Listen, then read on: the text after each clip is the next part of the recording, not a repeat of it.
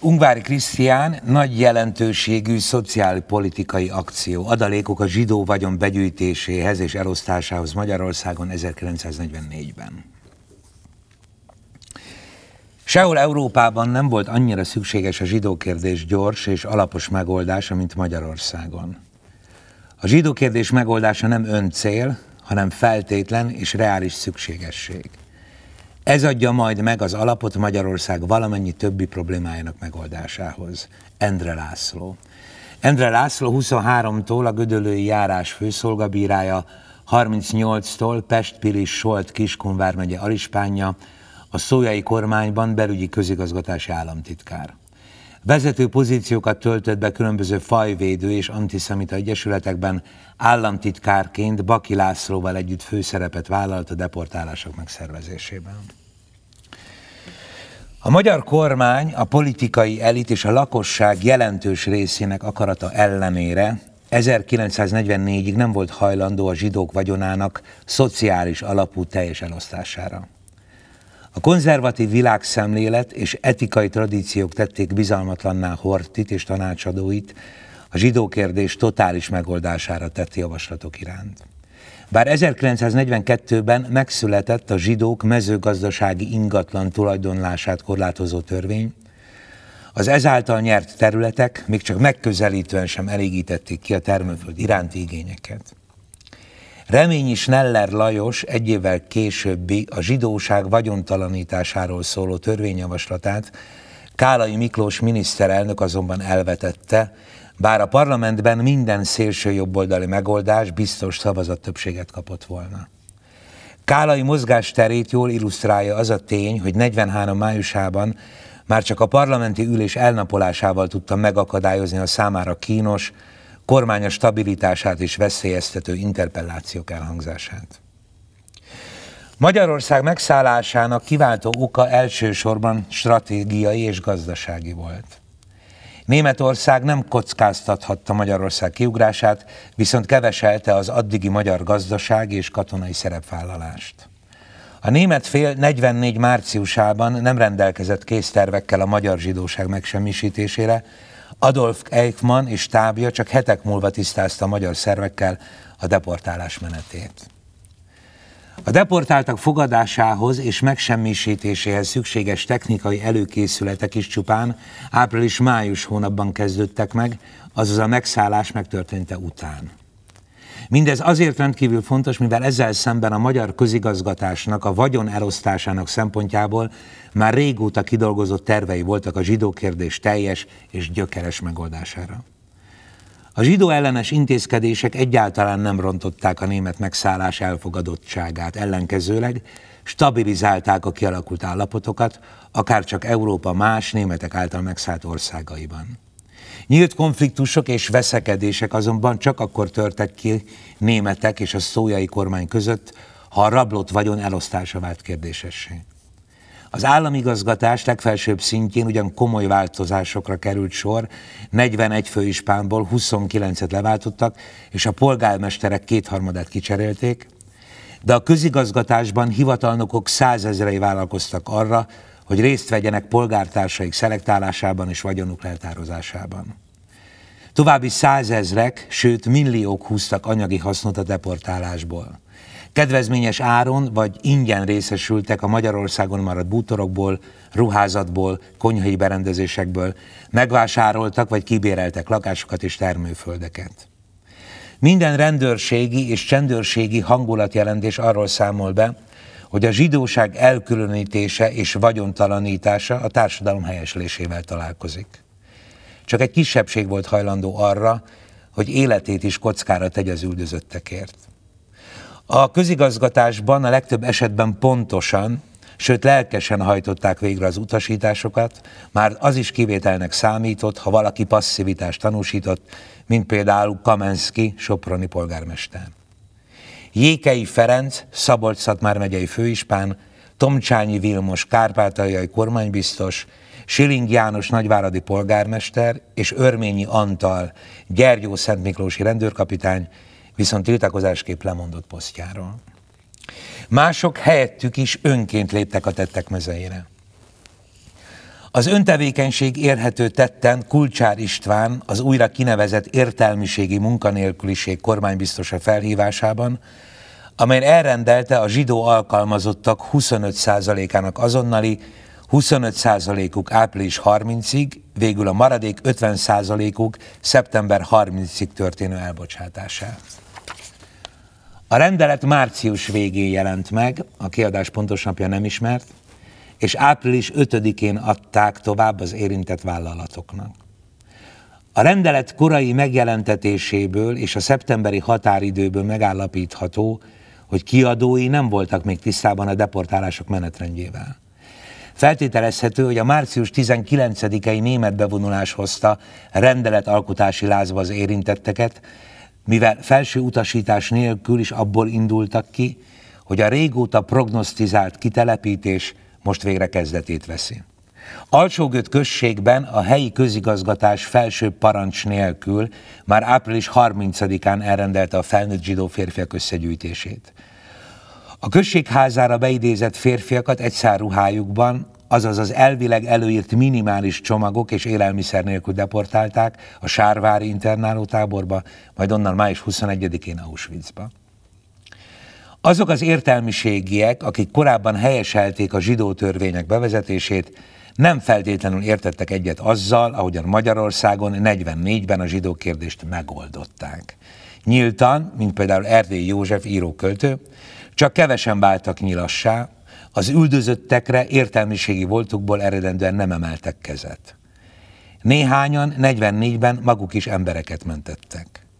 A magyar társadalomra azonban bénítóan hatott az a tény, hogy a zsidó kérdés megoldását korábban éveken keresztül komoly tekintéllyel bíró értelmiségiek szorgalmazták. A közigazgatás a zsidó törvények végrehajtásának évei alatt hozzászokott ahhoz, hogy a zsidók másodrendű állampolgárok. Az antiszemita közbeszéd 25 évig egyoldalúan negatív képet festett a zsidókról. Olyan számottevő politikai csoportosulás, amely a kezdettől fogva mereven elutasította volna az antiszemitizmust, Magyarországon nem akadt. A befolyással bíró tekintélyek jó részét vagy letartóztatták, vagy bujkálásra kényszerítették. Slakta Margit vagy Gróf Betlen Istvánni akcióit amelyek a munkaszolgálatosok és a sárga csillagot viselők melletti szolidaritásra hívtak fel, kigúnyolták, nevetségessé tették, vagy általános közönyen elhallgattatták.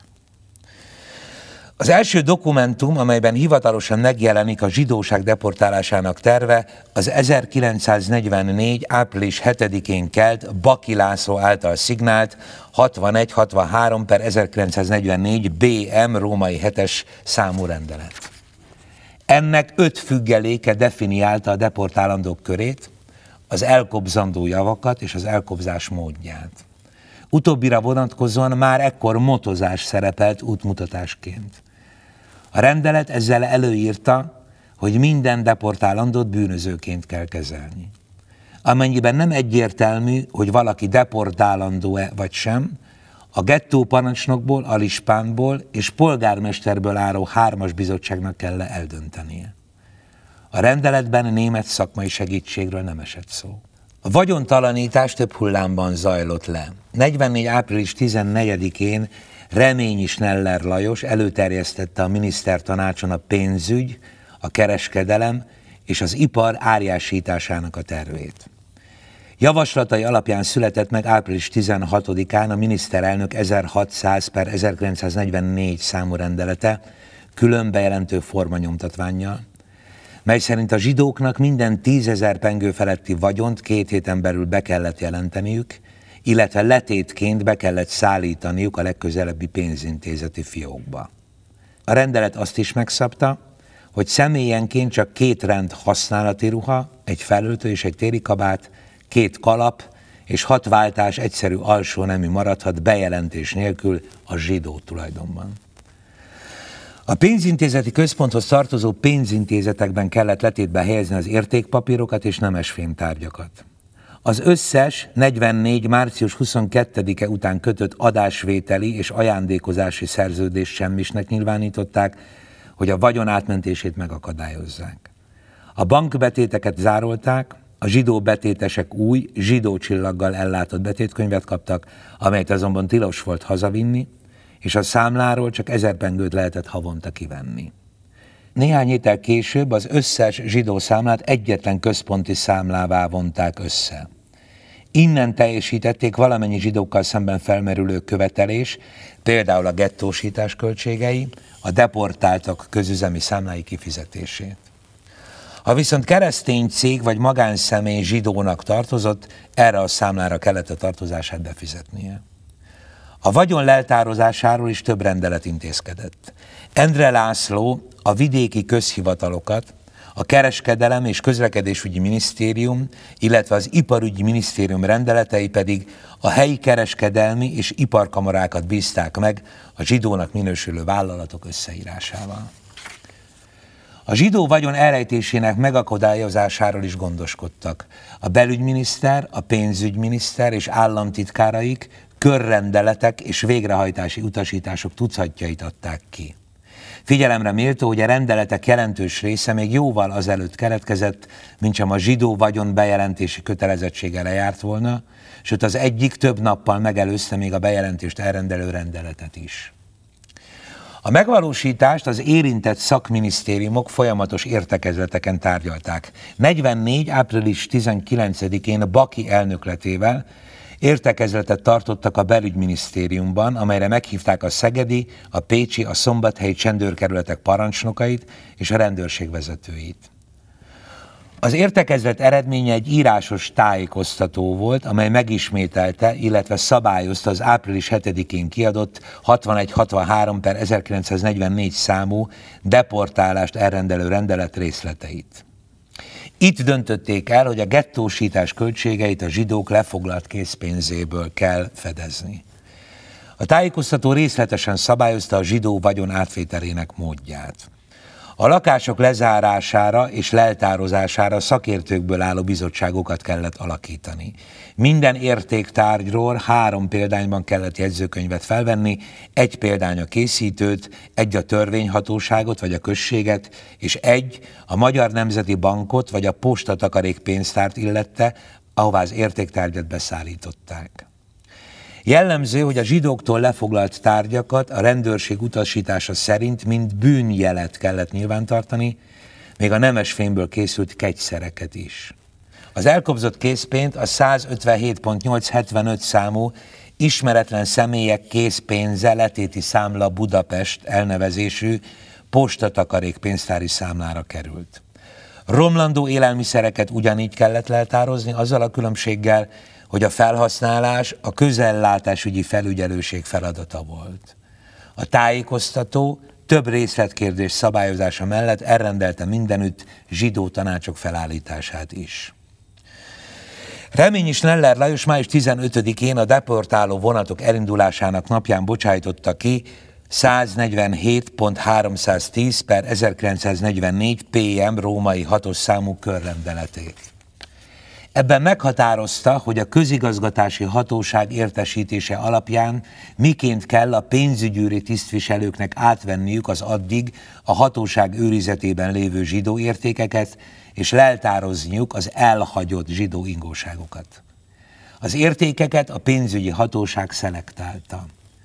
Ha a tulajdonos személye megállapítható volt, akkor a nevére szóló zárolt számára kellett befizetni a készpénzt, ha nem, akkor az összeg a 157.875 pont számú ismeretlen személyek készpénze letéti számla Budapest elnevezésű posta takarékpénztári számlára került. Az értékpapírok esetében hasonló volt az eljárás. Az ingóságokat árunemenként, textíliák, bőráruk, egyéb iparcikkek, élelmiszerek, stb. külön kellett raktározni a közigazgatási hatóságtól igényelt, jól őrizhető, a pénzügyi igazgatóság székhelyén lévő helyiségben. A káoszra jellemző, hogy a pénzügyminiszter különös módon még ugyanezen a napon egy másik körrendeletet is aláírt ugyanebben a tárgykörgyben 147.379 per 1944 PM római hatos számmal. Ez leginkább az előző utasítás valósághoz igazított változatának tűnik. Úgy rendelkezett, hogy a deportáltak ingóságainak nagy költséggel, munkával és szervezéssel járó összegyűjtésére és a pénzügyi igazgatósági központba szállítására csak akkor kell sort keríteni, amennyiben a zsidó vagyon megóvása véget elkerülhetetlenül szükséges. Egyébként az elhagyott zsidó lakások ingóságait a lakás egy szobájában kellett szoros zár alá venni, és az ingatlant hatóságilag lepecsételni. A rendelet szerint a leltározást és a zár alávételt a közigazgatási hatóság embereinek kellett végezniük, és a pénzügy igazgatóság közegei csak szúrópróba szerűen ellenőrizhették a leltár helyességét, illetve a zárak és pecsétek épségét. Figyelmet érdemel a rendelet utolsó bekezdése is, amelyben Reményi Schneller megtiltotta a zár alá vett zsidó ingóságok kiutalását. Csak a kibombázottak és gettósítás során lakásukat elvesztett keresztények részesülhettek a javakból nyugta, leltár és használati díj ellenében.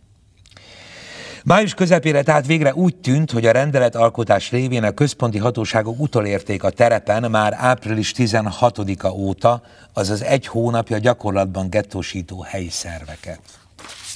Látszatra kialakult a hatékony munkamegosztás. A csendőrség és a rendőrség végzi a rendészeti feladatokat, a pénzügy igazgatóságok pedig átveszik és kezelik a zsidó vagyont. A pénzügyőrség túlterheltségének esetén a rendvédelmi szervek segítik a pénzügyi tisztviselőket. Ezt egészíthették ki más megoldások, egyes helyeken még tanítókat is bekívántak vonni a leltározásba, például Hódmezővásárhelyen, máshol egyszerűen a zsidókkal végeztették el értékeik lajstromba vételét, például Kaposváron. A helyi közigazgatási szervek egyébként a gettósítással kapcsolatos más tendőiket is nagy önállósággal intézték a központilag meghatározott kereteken belül. Valójában azonban április és május során a városok és falvak előjárói, a helyi rendőrök és az odavezényelt csendőrök tulajdonképpen azt csináltak a zsidó vagyonnal, amit akartak. Így a gyakran nem csak deportálási zónánként, de megyénként, városonként, sőt falvanként más-más helyzetben a későn születő jogszabályok már nem igen tudtak egységes rendet teremteni. A végső cél szempontjából persze az akció jól haladt. A zsidókat megjelölték, összeszedték, koncentrálták, majd deportálták, és mindeközben nem mellékesen teljesen kifosztották. Mindenre azonban ellentmondásosan, kaotikus körülmények között került sor, és ez komolyan veszélyeztette a zsidó vagyon megfelelő hatásfokú hasznosítását. Mivel a leltározás sok esetben meghaladta az önkormányzatok kapacitásait, gyakran maguknak a zsidóknak kellett elvégezniük. Sárváron például a kisegítő toloncházba zárt zsidókat osztották be a pénzügyőrök mellé, és ennek csak az vetett véget, hogy többen rossz ruházatukat kicserélték a leltározás során, és ezzel a nemzetet nyilvánvalóan megkárosították a nemzeti vagyonnak furfangos módon való eltulajdonításával. Az állami szintű hullarablást kísérő körülmények kezdettől fogva szörnyűek voltak. Az eljáró közegek brutalitása miatt a kormányzaton belül sokan aggódni kezdtek, féltek, hogy a lakosság részvétet tanúsíthat a zsidók iránt. Szász Lajos ipari miniszter a nyilvánosság előtt a következőket mondta. A zsidó kérdés végleges és gyökeres rendezése a magyar gazdasági életben nem fog zavarokat előidézni, nem is idézhet elő, mert a kormány a termelés szempontjait és a termelés folytonosságának fenntartását még a zsidó kérdés megoldásánál is fontosabbnak tartja. De azért is nagy komolyságra, megfontoltságra és nyugalomra van szükség a zsidó kérdés megoldásánál, mert senkinek nem lehet célja, hogy népünk részvétét, szánalmát ébressze a zsidóság iránt. 44. június 10-én Sztójai Döme miniszterelnök is gonterhelten jelentette ki a minisztertanács előtt, hogy az atrocitások sajnos filoszemitizmushoz vezethetnek, ezért humánusan kell lebonyolítani a deportálásokat. Hasonlóan aggodalmaskodott a június 21-i minisztertanácson is, amelyet Horti kívánságára hívtak össze a deportálások során tapasztalható atrocitások miatt. A német illetékesek még a deportálások megkezdése előtt összehasonlították a magyar és a német antiszemita rendelkezéseket, és elégedetten állapították meg, hogy a magyar jogszabályok szigorúbbak. Aggodalmat csak az okozott, hogy a törvények számos mentesítésre adtak elvi lehetőséget. Helyi szinten is joga volt az illetékes rendőrfőkapitánynak vagy polgármesternek ahhoz, hogy mentesítsen nélkülözhetetlennek tekintett személyeket a gettóba költözés alól. Joachim von Ribbentrop német külügyminiszter ezért leszögezte, hogy gondosan figyelemmel kell kísérni a törvények gyakorlati alkalmazását, mert különben csupa kivétellel találkozunk. A deportálásokat felügyelő SD tiszteket, biztonsági szolgálat, e tekintetben azonban szinte mindenütt csak kellemes csalódások érték. Az illetékes magyar szervek között a legteljesebb konszenzus uralkodott abba, hogyha a szükség úgy kívánja, száz is mehet egy kocsiban. Rakhatok úgy, mint a heringek, mert a németeknek szívós emberek kellenek. Aki nem bírja, elhullik. Divathölgyekre nincsen semmi szükség ott Németországban. Szögezte le dr. Urai László, csendőr százados, a munkácson lefolytató bizalmas értekezletem. A deportáló szerelvények ugyanis a létszámtól függetlenül csak 45 vagonból álltak, és elvileg egy vagonban terv szerint 50-55 embernek volt hely. Bár a katonaság normája keresztény tömegek szállítása esetén is csak 40 fő volt. A vagon hiány esetén is legfeljebb csak 70 szemét lett volna szabad szállítani. Nyíregyháza polgármestere, Szehor Pál is szükségesnek tartotta megjegyezni, hogy ez nem lehet akadály. Nem szabad visszahagyni egy zsidót sem, menjenek mind. Tévedések és félreértések elkerülése véget a hatóságok azt is leszögezték, hogy a deportálandó zsidókkal közölni kell, hogy ide többé vissza nem jönnek, így ha valamit el is rejtettek, hogy vegyék elő és adják át. A deportálásból egyes magyar tisztviselők protokoll eseményt is kreáltak. Otto Winkelmann népbírósági vallomása szerint az első zsidó szállítmányt vivő vonat Németországban való indulása alkalmával a Magyar Belügyminisztérium meghívókat küldött ki, és amint ünnepi alkalmakkor szokásos, én is kaptam egyet. Sokan életük álmának beteljesülését látták a telezsúfolt vagonok elindultában. Baki még a bíróság előtt is arra hivatkozott, hogy Magyarország zsidótlanítása a magyarság számára a legnagyobb történelmi tett. Német részről meglepve tapasztalták, hogy a magyar végrehajtók sokkal gyorsabb tempót diktálnak, mint amire saját maguk számítottak. Bizalmasabb beszélgetések alkalmával Eichmann munkatársai bevallották, hogy sehol máshol nem haladtak ennyire surlódásmentesen és gyorsan a deportálások, mint Magyarországon, köszönhetően a magyar közegek állandó túlteljesítési kényszerének. Adolf von Tadden követségi tanácsos is kiemelte a magyar végrehajtók aktivitását. A külföldi zsidók különválasztását a központi szerv utasításai kellően biztosítják. A magyar csendőrség helyi parancsnokai azonban olyan szélsőséges buzgalmat tanúsítanak, hogy becsületükbe vágó kérdésnek tekintik, lehetőleg ne kelljen külföldieket jelenteniük. A jelentés megállapította azt is, hogy a német fél szúrópróbaszerű ellenőrzései alkalmával nagyobb számú külföldi zsidót talált a gettókban. Ezeket paradox módon a németek mentették meg, amennyiben elrendelték azonnali szabadonbocsátásukat. Kiderült az is, hogy a magyar hatóságok esetenként olyan nem zsidó személyeket is a vonatokra raktak, akiktől megkívántak szabadulni. Így például a délvidéken a helyi hatóságok 40 tartalékos szerb tisztet is deportáltak Auschwitzba. Emiatt, illetve a szerbek tömeges munkaszolgálatos behívása miatt Winkelmann panaszt is tett, mivel számára mindennél fontosabb volt a térség stabilitása. A deportálások szigorúságukban a német normát is felülmúlták. A magyar hatóságok öntevékenységét minősíti, hogy Magyarországról esetenként a vegyes házasságban élő zsidókat is deportálták, bár kivételezésekre jóval több jogi lehetőség kínálkozott, mint Németországban. Ilyen esetekben többször előfordult az is, hogy a keresztény felet is megfosztották értéktárgyaitól és jegygyűrűjétől. Mivel a gettósítás több szempontból is decentralizáltan zajlott, néhány városban a keresztény házastársat is a gettóba költöztették, azonban őket később felsőbb utasításra ki kellett engedni.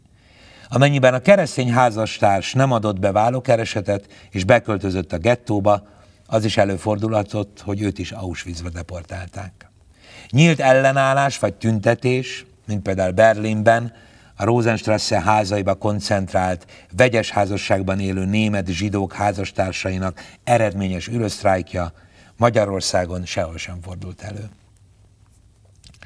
Endre László élete nagyművét látta megvalósulni a deportáló vonatok elindulásával. A nagybányán tartott értekezleten ki is emelte, hogy azért is elvárja minden tisztviselőtől a becsületes munkát, mert ennek oly nagy a jelentősége, hogy azt csak a következő nemzedék fogja tudni igazán értékelni. A vagyontalanítás nemzeti vagyongyarapodás. A zsidó vagyon magyar és német állam közti elosztásáról csak töredékes adataink vannak. Két esetben bizonyítható, hogy a német fél megpróbált segíteni tervekkel, intézkedési javaslatokkal, vagy az addig másút alkalmazott vagyontalanítási módszerek átadásával. Endre László azonban a számára megküldött szlovákiai zsidó rendeletek gyűjteményét el sem olvasta, nyilván, mert a saját ötleteit jobbnak tartotta. Az igazságügyminisztériumban még 44 áprilisában jelentkezett a törvény előkészítő osztályon egy német hadbíró tiszt, aki mint specialista felajánlotta segítségét a zsidó ellenes rendeletek elkészítésében. Antal István igazságügyminiszter azonban megtiltotta, hogy ezt igénybe vegyék. Minden rendelkezést magyar szakemberek készítettek. A német segítség tézisével szemben számos bizonyíték van arra is, hogy egyes magyar hivatalnokok nem csak parancsra, hanem öntevékenyen is készítettek terveket a kifosztásra.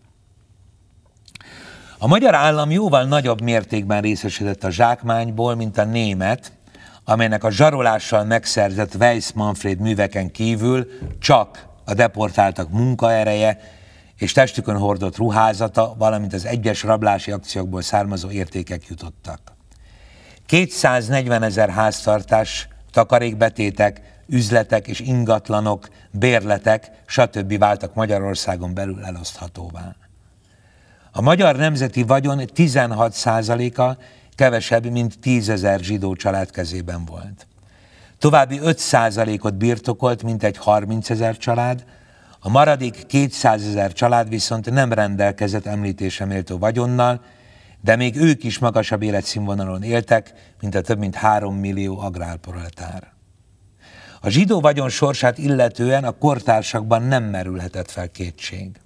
Jaros Andor belügyminiszter például a következőket mondta dr. Rajnai Károly nagyváradi főispánt beiktató beszédében május 17-én. Hangsúlyozom, hogy mindaz, amit vagyonban, kincsekben és értékekben a liberális korszakban a zsidóság kapzsisága össze tudott gyűjteni, az megszűnt az ő vagyona lenni az most a magyar nemzet vagyona. Ez a vagyon azonban nem lehet egyszerűen ajándékozástárgya, azzal nem lehet bizonyos nemzeti érdemeket honorálni. Ezzel a nemzet egyetemének kell gazdagodni, azt bele kell építeni a nemzetgazdálkodás vérkeringésébe úgy, hogy minden becsületes dolgozó magyarnak jusson belőle. A magyar államháztartás szempontjából csak ugyan fontos volt, hogy a vagyon újraosztás ne alakuljon át ajándékozássá. Óvni akarták a piacot az inflációs hatásoktól, ezért mindenképp szükséges volt elkerülni az ingyenes vagyonjuttatást.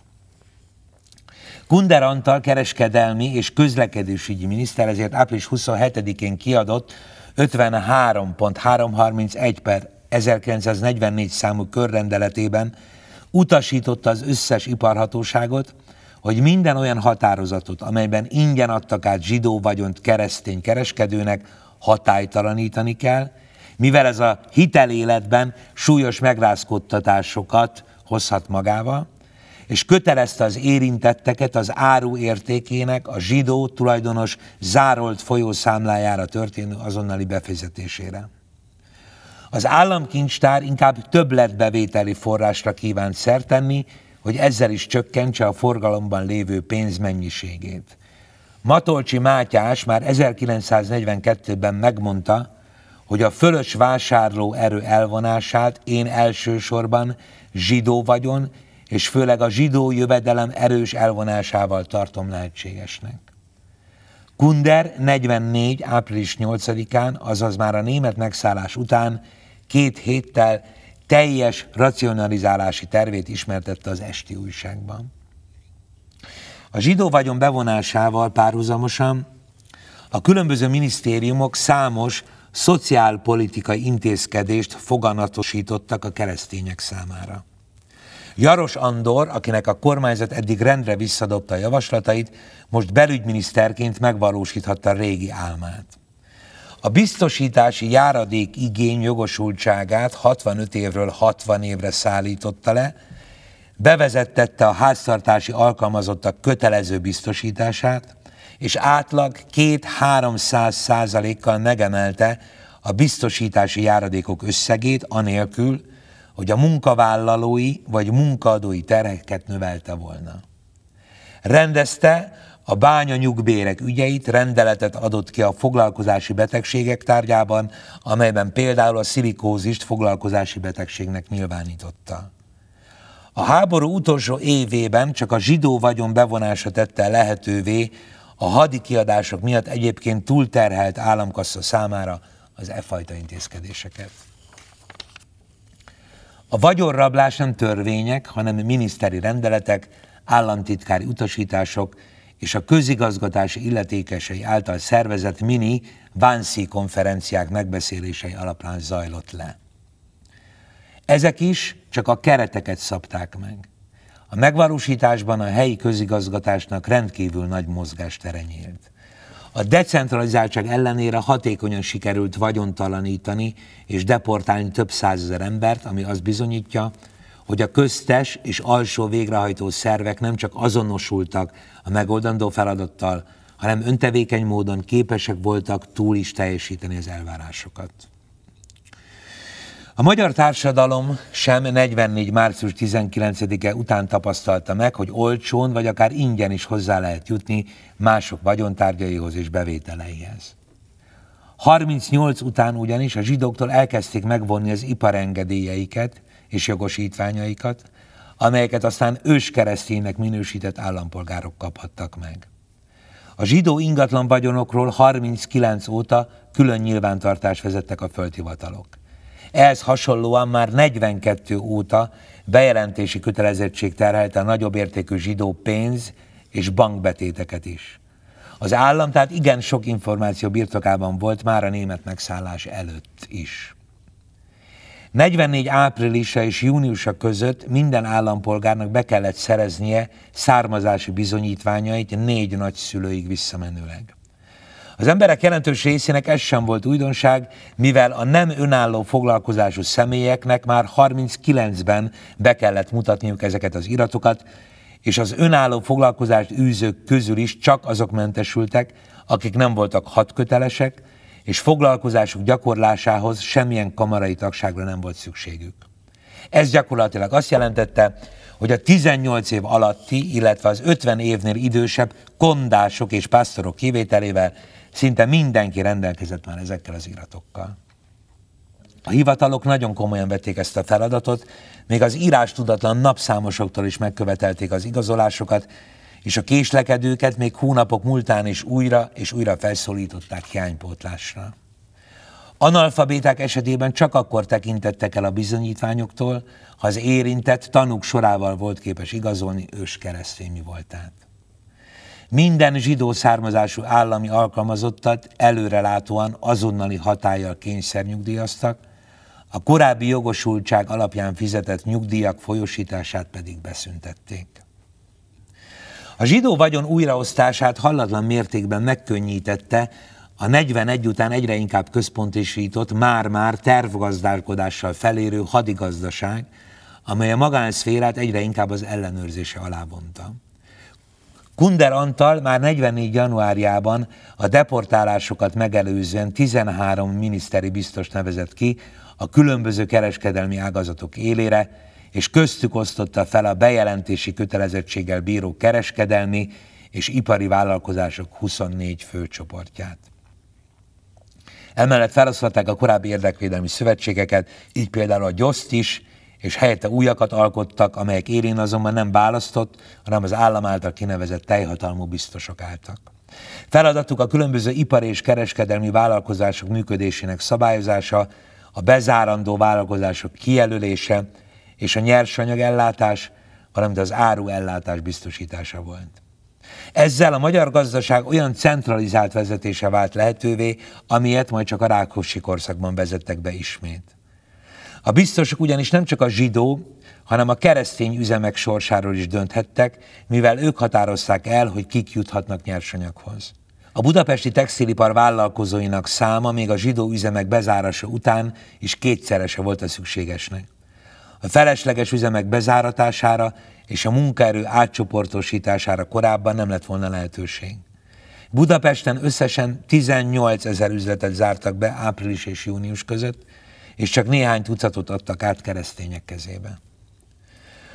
A meghagyandónak ítélt üzlethelyiségre igényléseket lehetett beadni. Ezek elbírálásáról a helyi főszolgabíró városokban a kereskedelmi és iparkamara meghallgatása után a polgármester döntött. A megoldások regionális eltéréseket mutatnak. Szegeden például az elsőfokú iparhatóság vezetése alatt egy külön bizottság foglalkozott ezzel a kérdéssel, tagjait a helyi kereskedelmi és iparkamara, a Szegedi Ipartestület, a Baros Szövetség és a Szegedi Keresztény Egyesület delegáltjai alkották. A kereskedelmi és iparkamarák mindegyike átvette és körlevélben ismertette az érintett közigazgatási szervekkel a vonatkozó miniszteri rendeleteket. Az átvett üzletek, illetve vállalatok és vezetőik nevét közé kellett tenni a budapesti közlönyben. A minisztériumi rendeletek nem bevezették, hanem csak legalizálták a korábbi intézkedéseket. Miniszteri rendelet alapján minden zsidó boltnak április 21-től zárva kellett tartani. Ez az intézkedés arra szolgált, hogy lehetetlenné tegye az árukészlet kiárusítását, amely így gyakorlatilag a magyar állam tulajdonába ment át. A Somogyi újság tudósítása szerint azonban Veszprémben, Nagykanizsán, Kaposvárot és még számos városban már április 8-a előtt saját polgármesteri hatáskörben intézkedtek erről mindenféle törvényes alap nélkül. Attól is tartani kellett, hogy a zsidók keresztény ismerőseiknél rejtik el vagyontárgyaikat.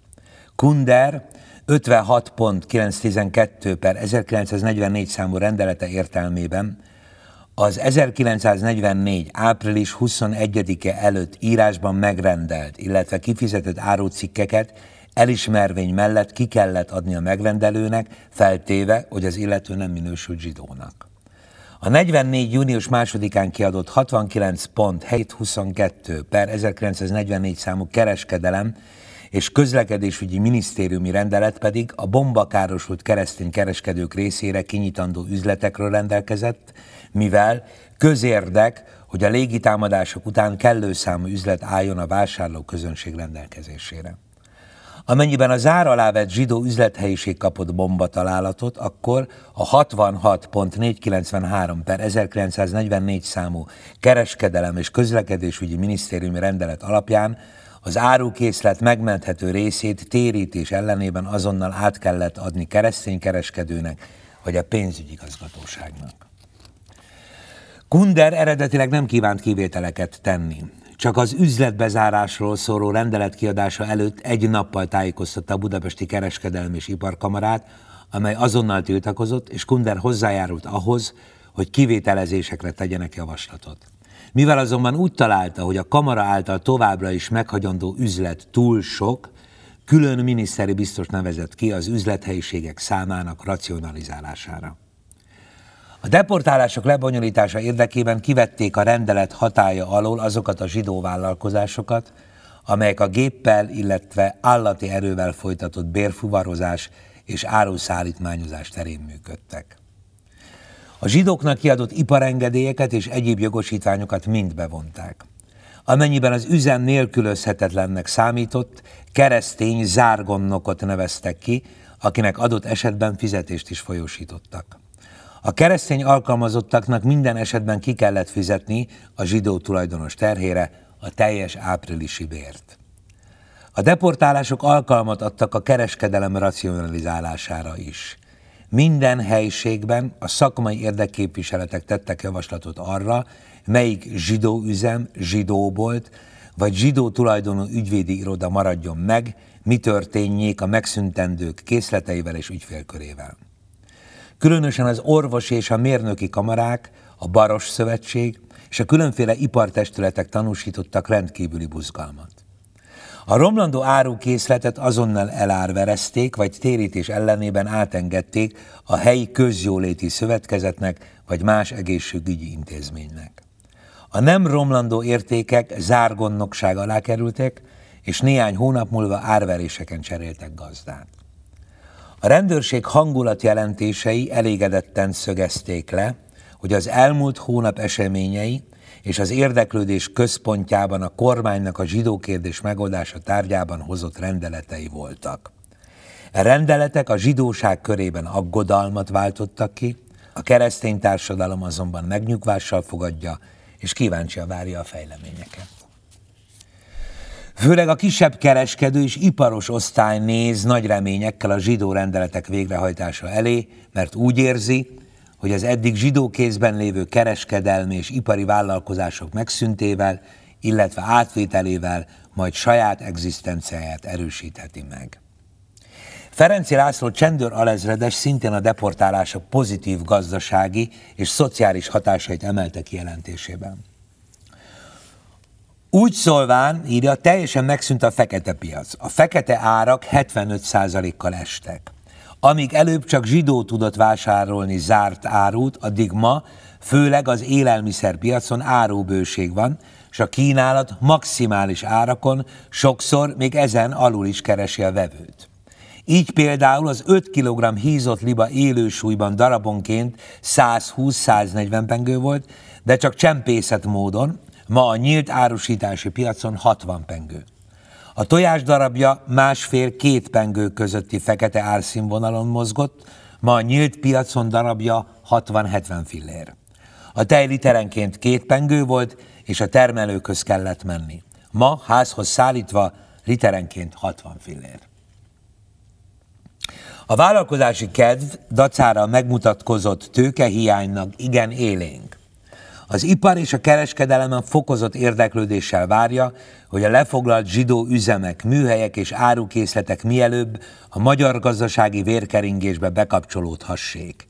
Egészséges és életre való ötletek, tervek alakulnak, amelyekben főleg önbizalom és gátlás nélküli bátor kezdeményezés kulminál.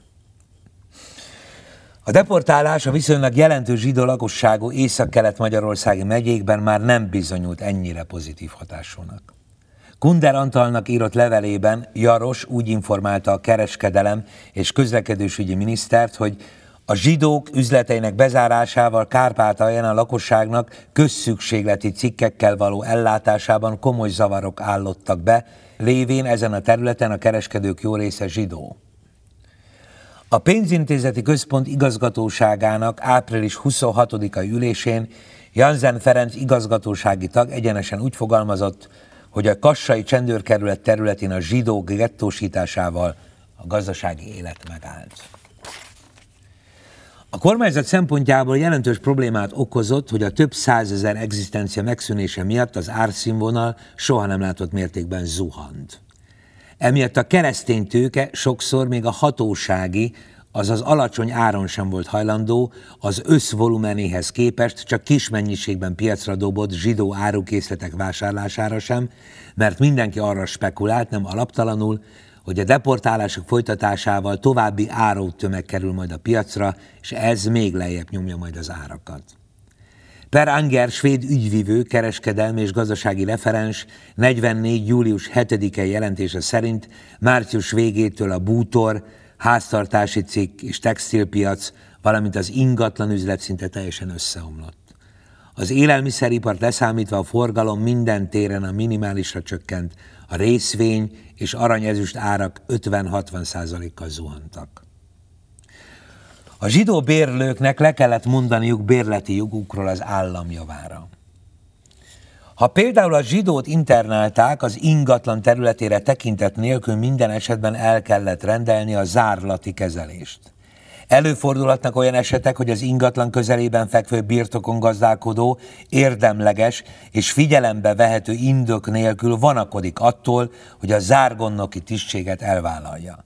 Ilyen esetben nyomatékkal fel kell hívni a vonakodó figyelmét arra, hogy ezt a munkakört a honvédelmi munkakötelezettség alapján is vállalnia kell, és hogy magatartásáról jelentés fog tétetni a pénzügyminisztériumhoz és a földművelőségi minisztériumhoz. Ilyen magatartásnak az lehet a következménye, hogy az illető a zárgondokságtól szabadul ugyan, mert a zárgondok kirendelésével a kényszerítő és megtorló intézkedés megtörténteig várni nem lehet, de ehelyett a reálnézve sokkal kellemetlenebb és terhesebb honvédelmi munkaszolgálatra fog beosztást nyerni. E rendelkezésemet kezelje bizalmasan. Az ellenőrzés azért is rendkívül fontos, hogy a zsidóknak a gazdasági életből való kiválása a szóban forgó esetekben zöggenőmentesen történjék, és a termelés folytonossága a kérdéses ingatlanokon minden körülmények között biztosítassék. Állt a Földművelésügyi Minisztérium Jurcsak Béla által szignált rendeletében. A minisztériumi rendelet még azt is kilátásba helyezte, hogy a zárgonnokok részére szükséges esetben előleget folyosítsanak a várható termés illetve termék árának terhére.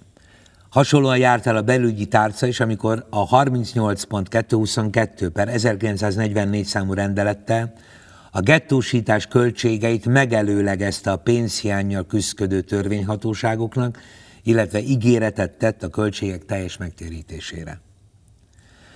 A rablás utolsó előtti állomása a gettósítás volt.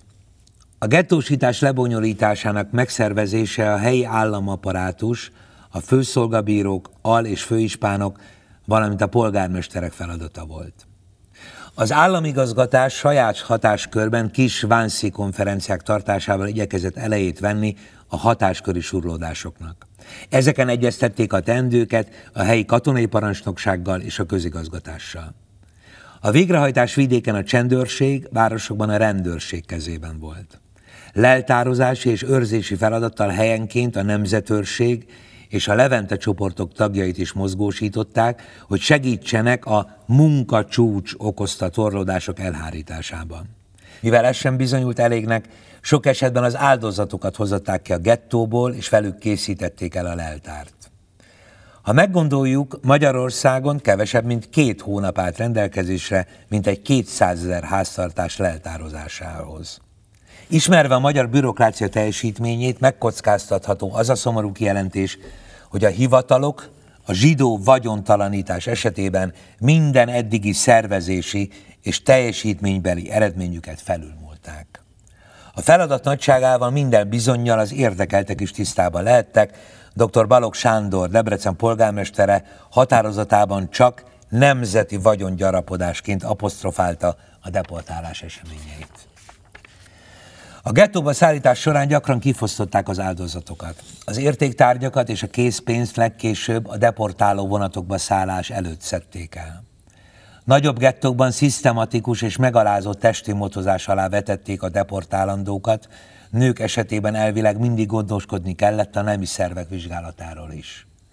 A motozás szükségességét már az első deportálást előkészítő 61-63 per 1944 számú belügyminisztériumi rendelet is kiemelte.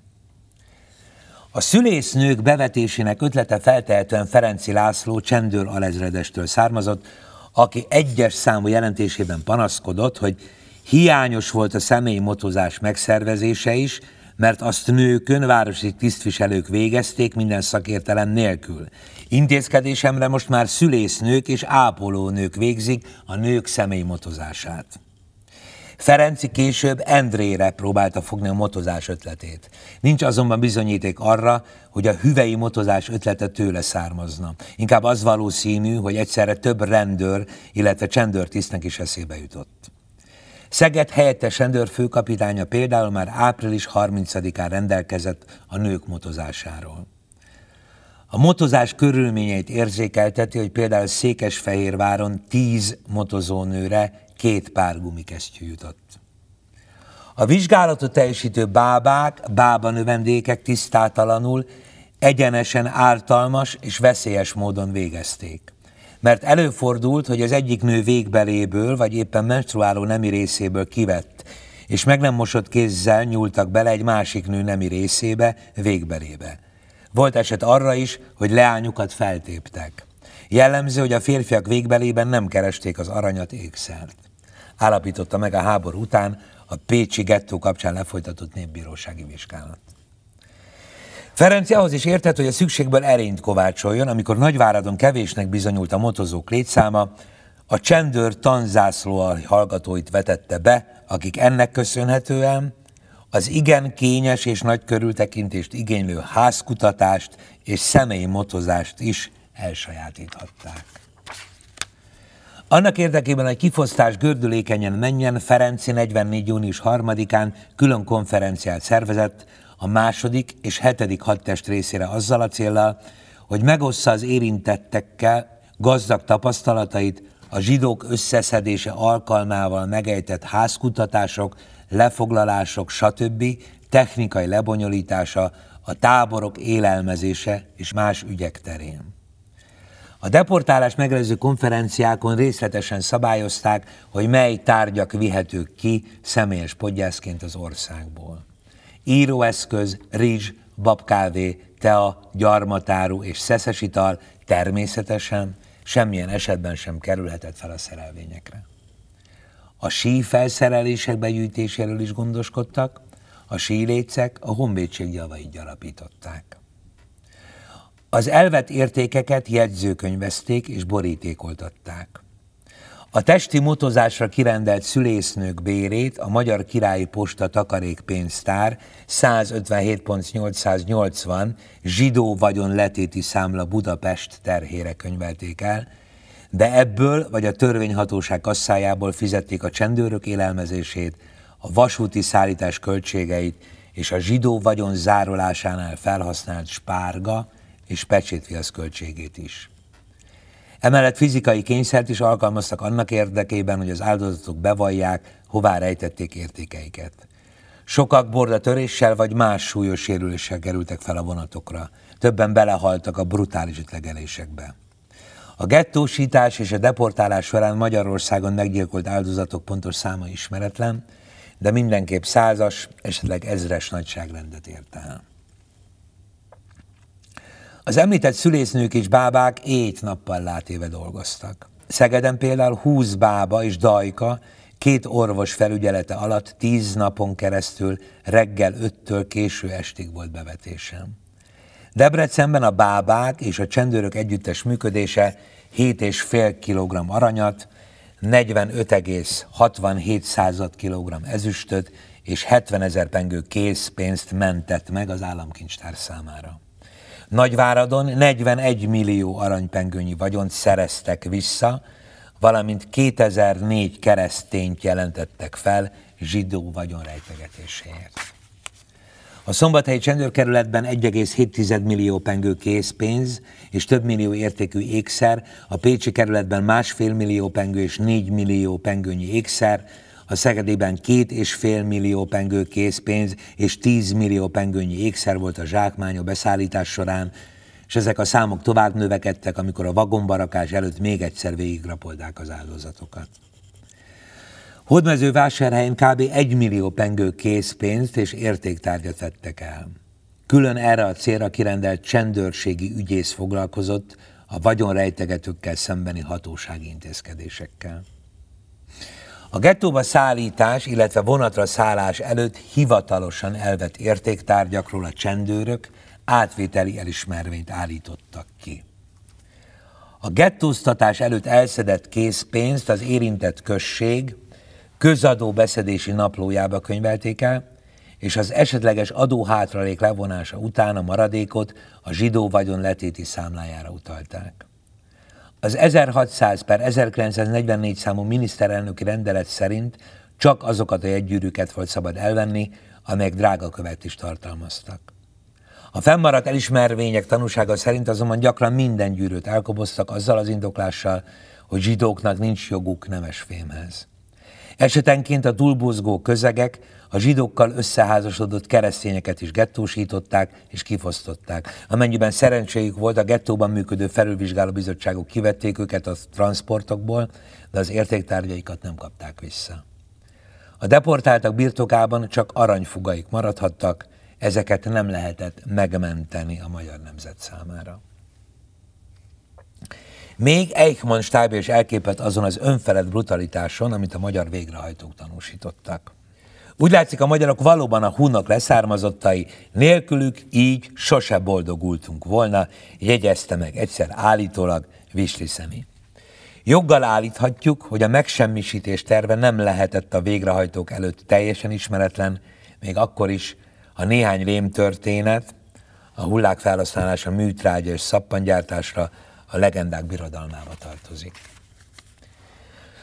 A megsemmisítés tervének ismertsége azonban nem német tájékoztatás eredménye volt, bár informálisan minden bizonyal ez is előfordult.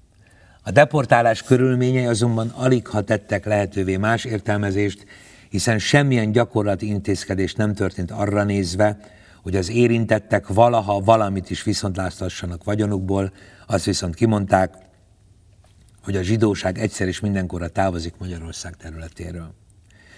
Csupán tervezet készült egy igazságügyminiszteri előterjesztésre, amelyben arra tettek javaslatot, hogy a zsidó vagyont hosszú lejáratú állami kötelezettségekké kellene alakítani.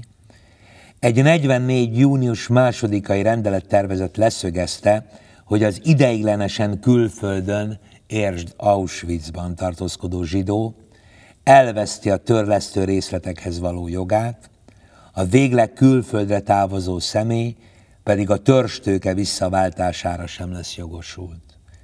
Mindez nem emelkedett jogerőre, a végrehajtás törvények nélkül is megtörtént. A gettósítás előtt hamar nyilvánvalóvá vált a deportálások igazi célja, a teljes kifosztás. Ezért sokan megpróbálkoztak értéktárgyaik erejtésével, és amikor ez már nem volt lehetséges, sokan széttépték vagy elégették bankjegyeiket. Így fordulhatott elő, hogy munkácson a kiürített gettó átkutatása során a csendőrség egy kosárnyi széttépett száz pengős gyűjtött össze. Mindez újabb alapot adott a csendőrségnek ahhoz, hogy a gettósítás során elrabolt összes értéktárgyat bűnjelként foglalja le a zsidók harácsoló tevékenységének bizonyítékául. A deportálást mindenütt tömeges vesztegetési és vagyonrejtegetési kísérletek előzték meg. Hany Péter nyomozóhatósága napi átlagban 50-60 feljelentést kapott zsidó vagyonrejtegetése miatt. Az állam háztartás szanálása. A hazai zsidóság vagyoni helyzetéről és a szomszédos országok zsidó ellenes intézkedéseinek gazdasági tanulságairól több tanulmány is készült.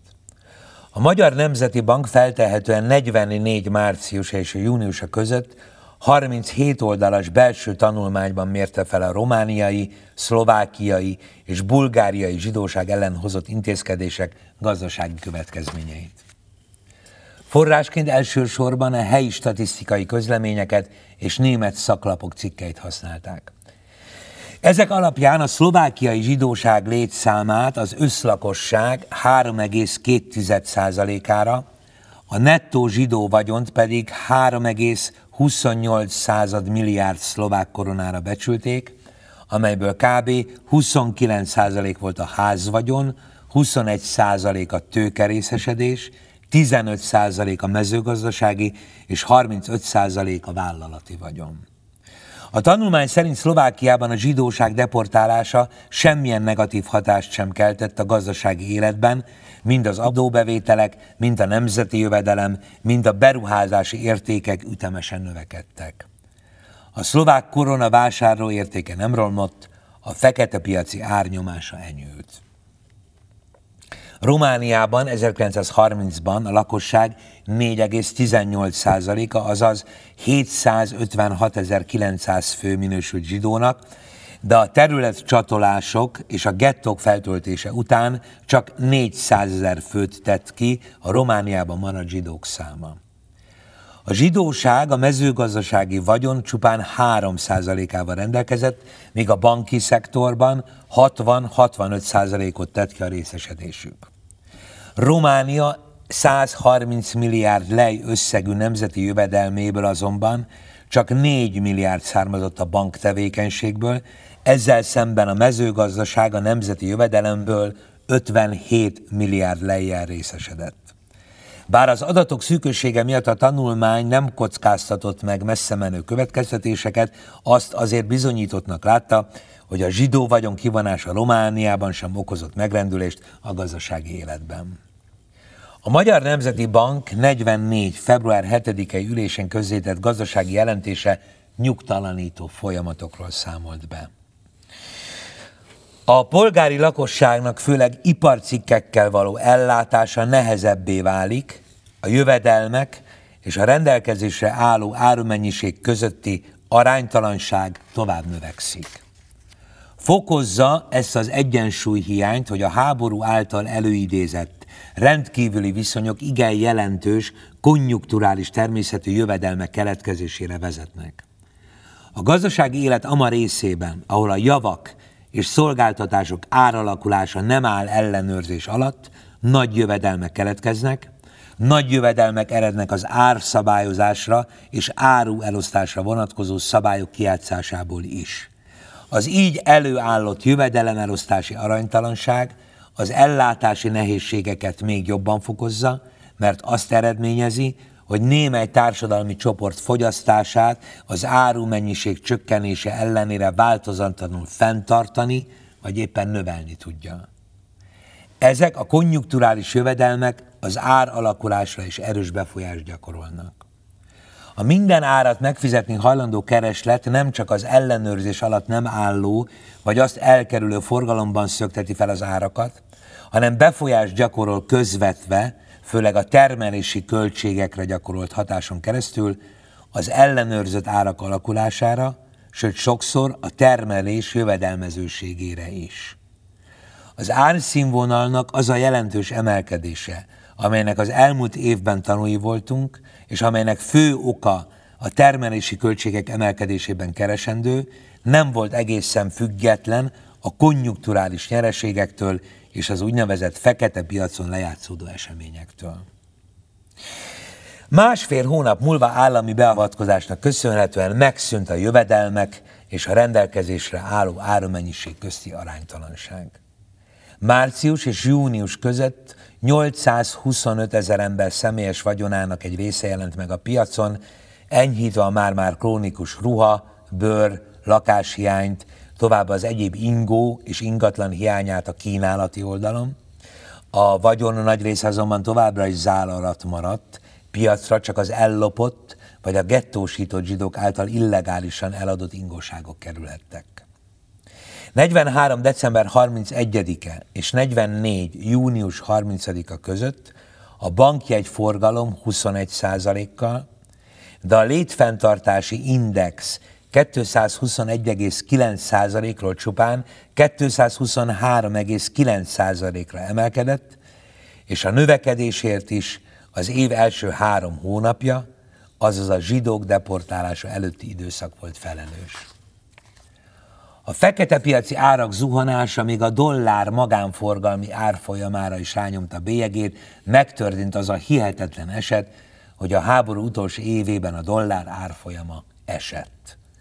Az 1943 év végén 34 és fél pengős árfolyammal szemben 44 június végén egy dollárért csak 31 és fél pengőt kellett fizetni.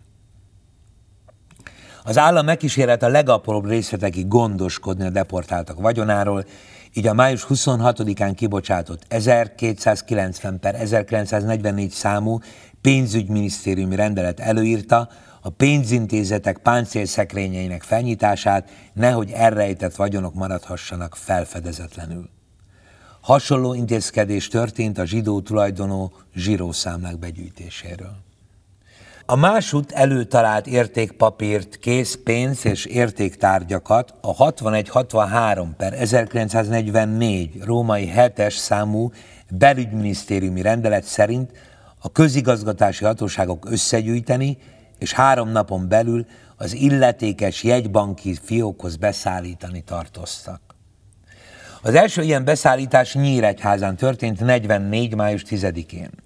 Bár a jegybank elnöki osztályra részéről Knirsch Gustav főfelügyelő határozott utasítást adott ki arra, hogy a jövőben az átvételt a fiók intézeteknek meg kell tagadniuk, ennek ellenére több esetben továbbra is a Magyar Nemzeti Bank helyi fiókjai gyűjtötték be a zsidó vagyont.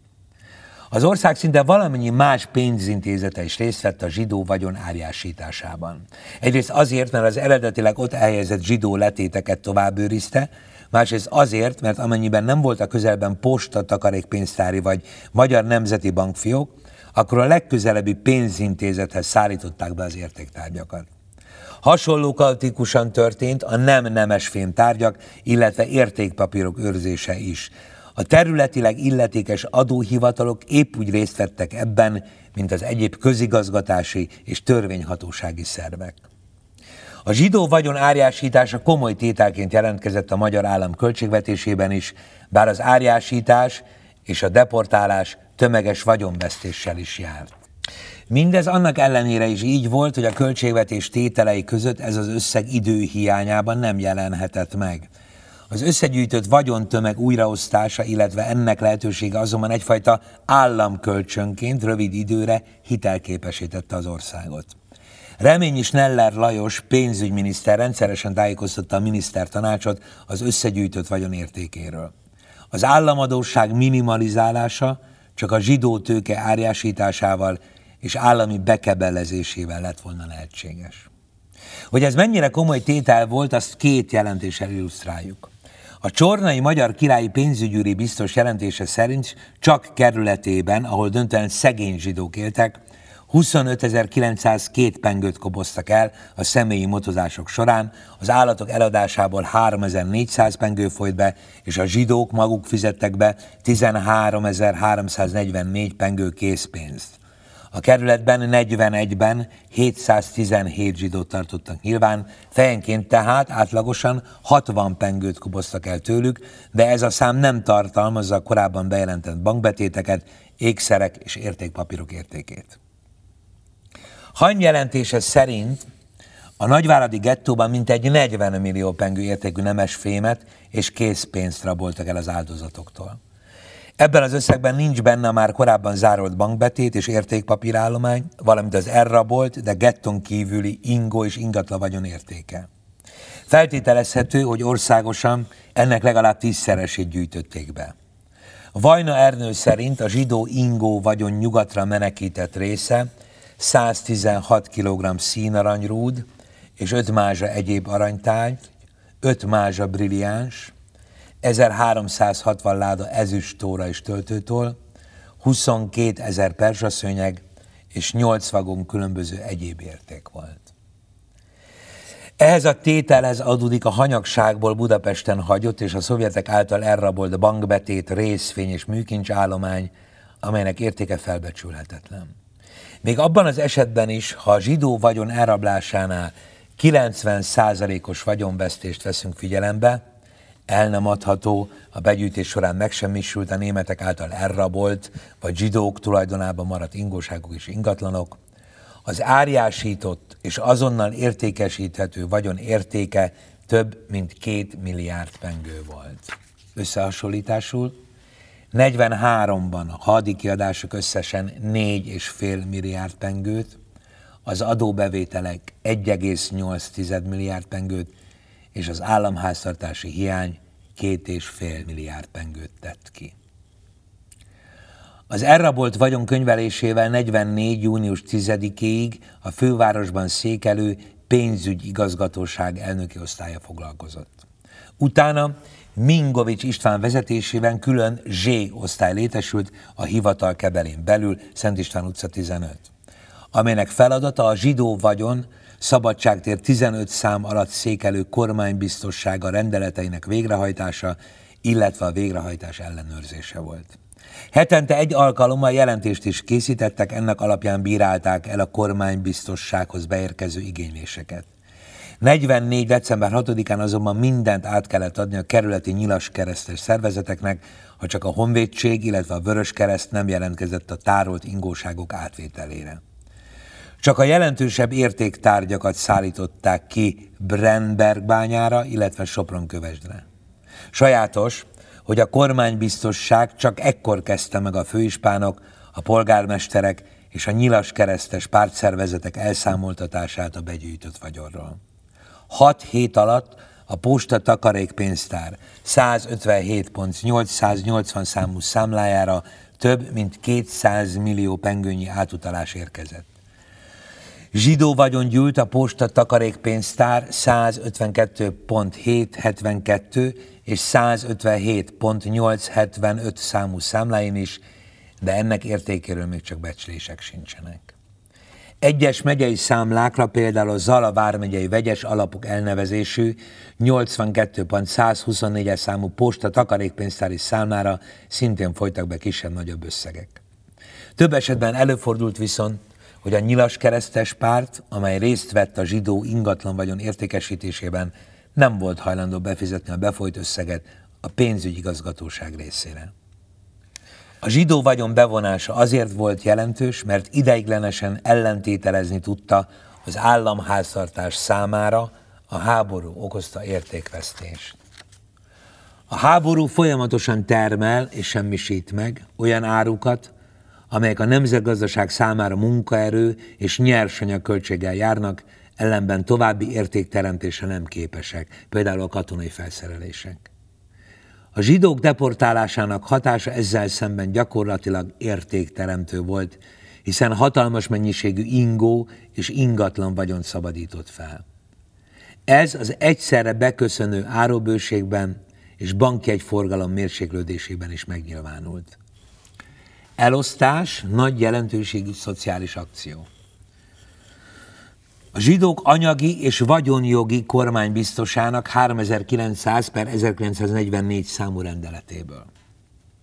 Bár a hatóságok mindent megtettek annak érdekében, hogy a zsidóság ingó és ingatlan vagyonának precíz elosztása pontosan megfogalmazott alapelvek szerint történjen, erre már annak hatalmas mennyisége és az elosztás decentralizáltsága miatt sem volt lehetőség.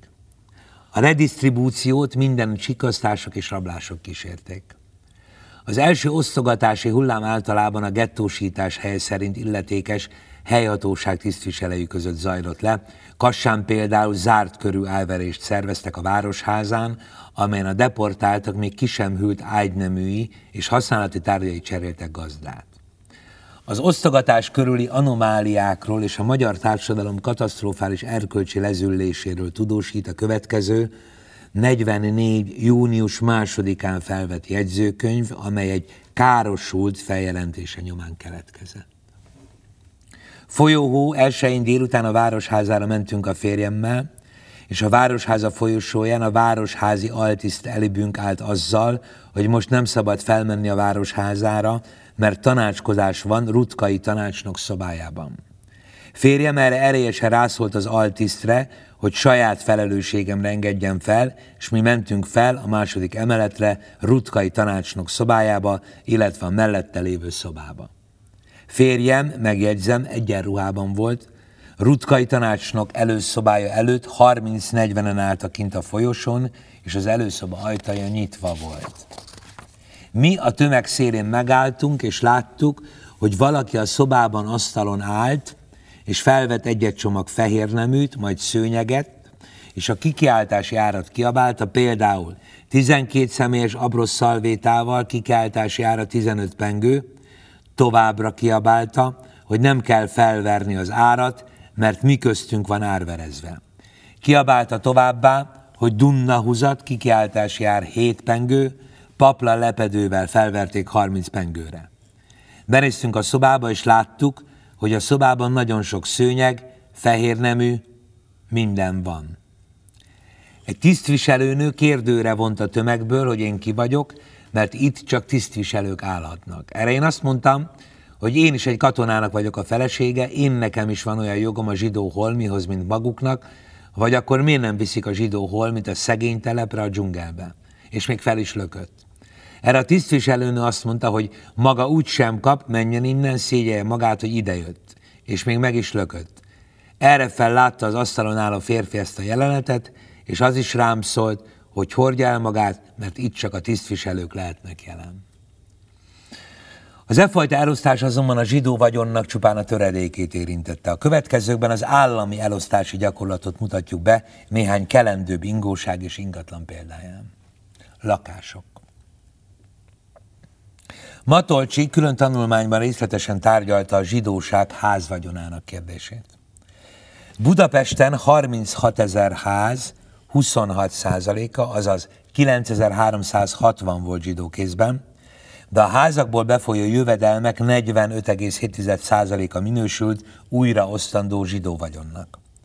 Az eltérés azzal magyarázható, hogy az értékesebb és nagyobb ingatlanok tulajdonosai között a zsidóság felülreprezentált volt.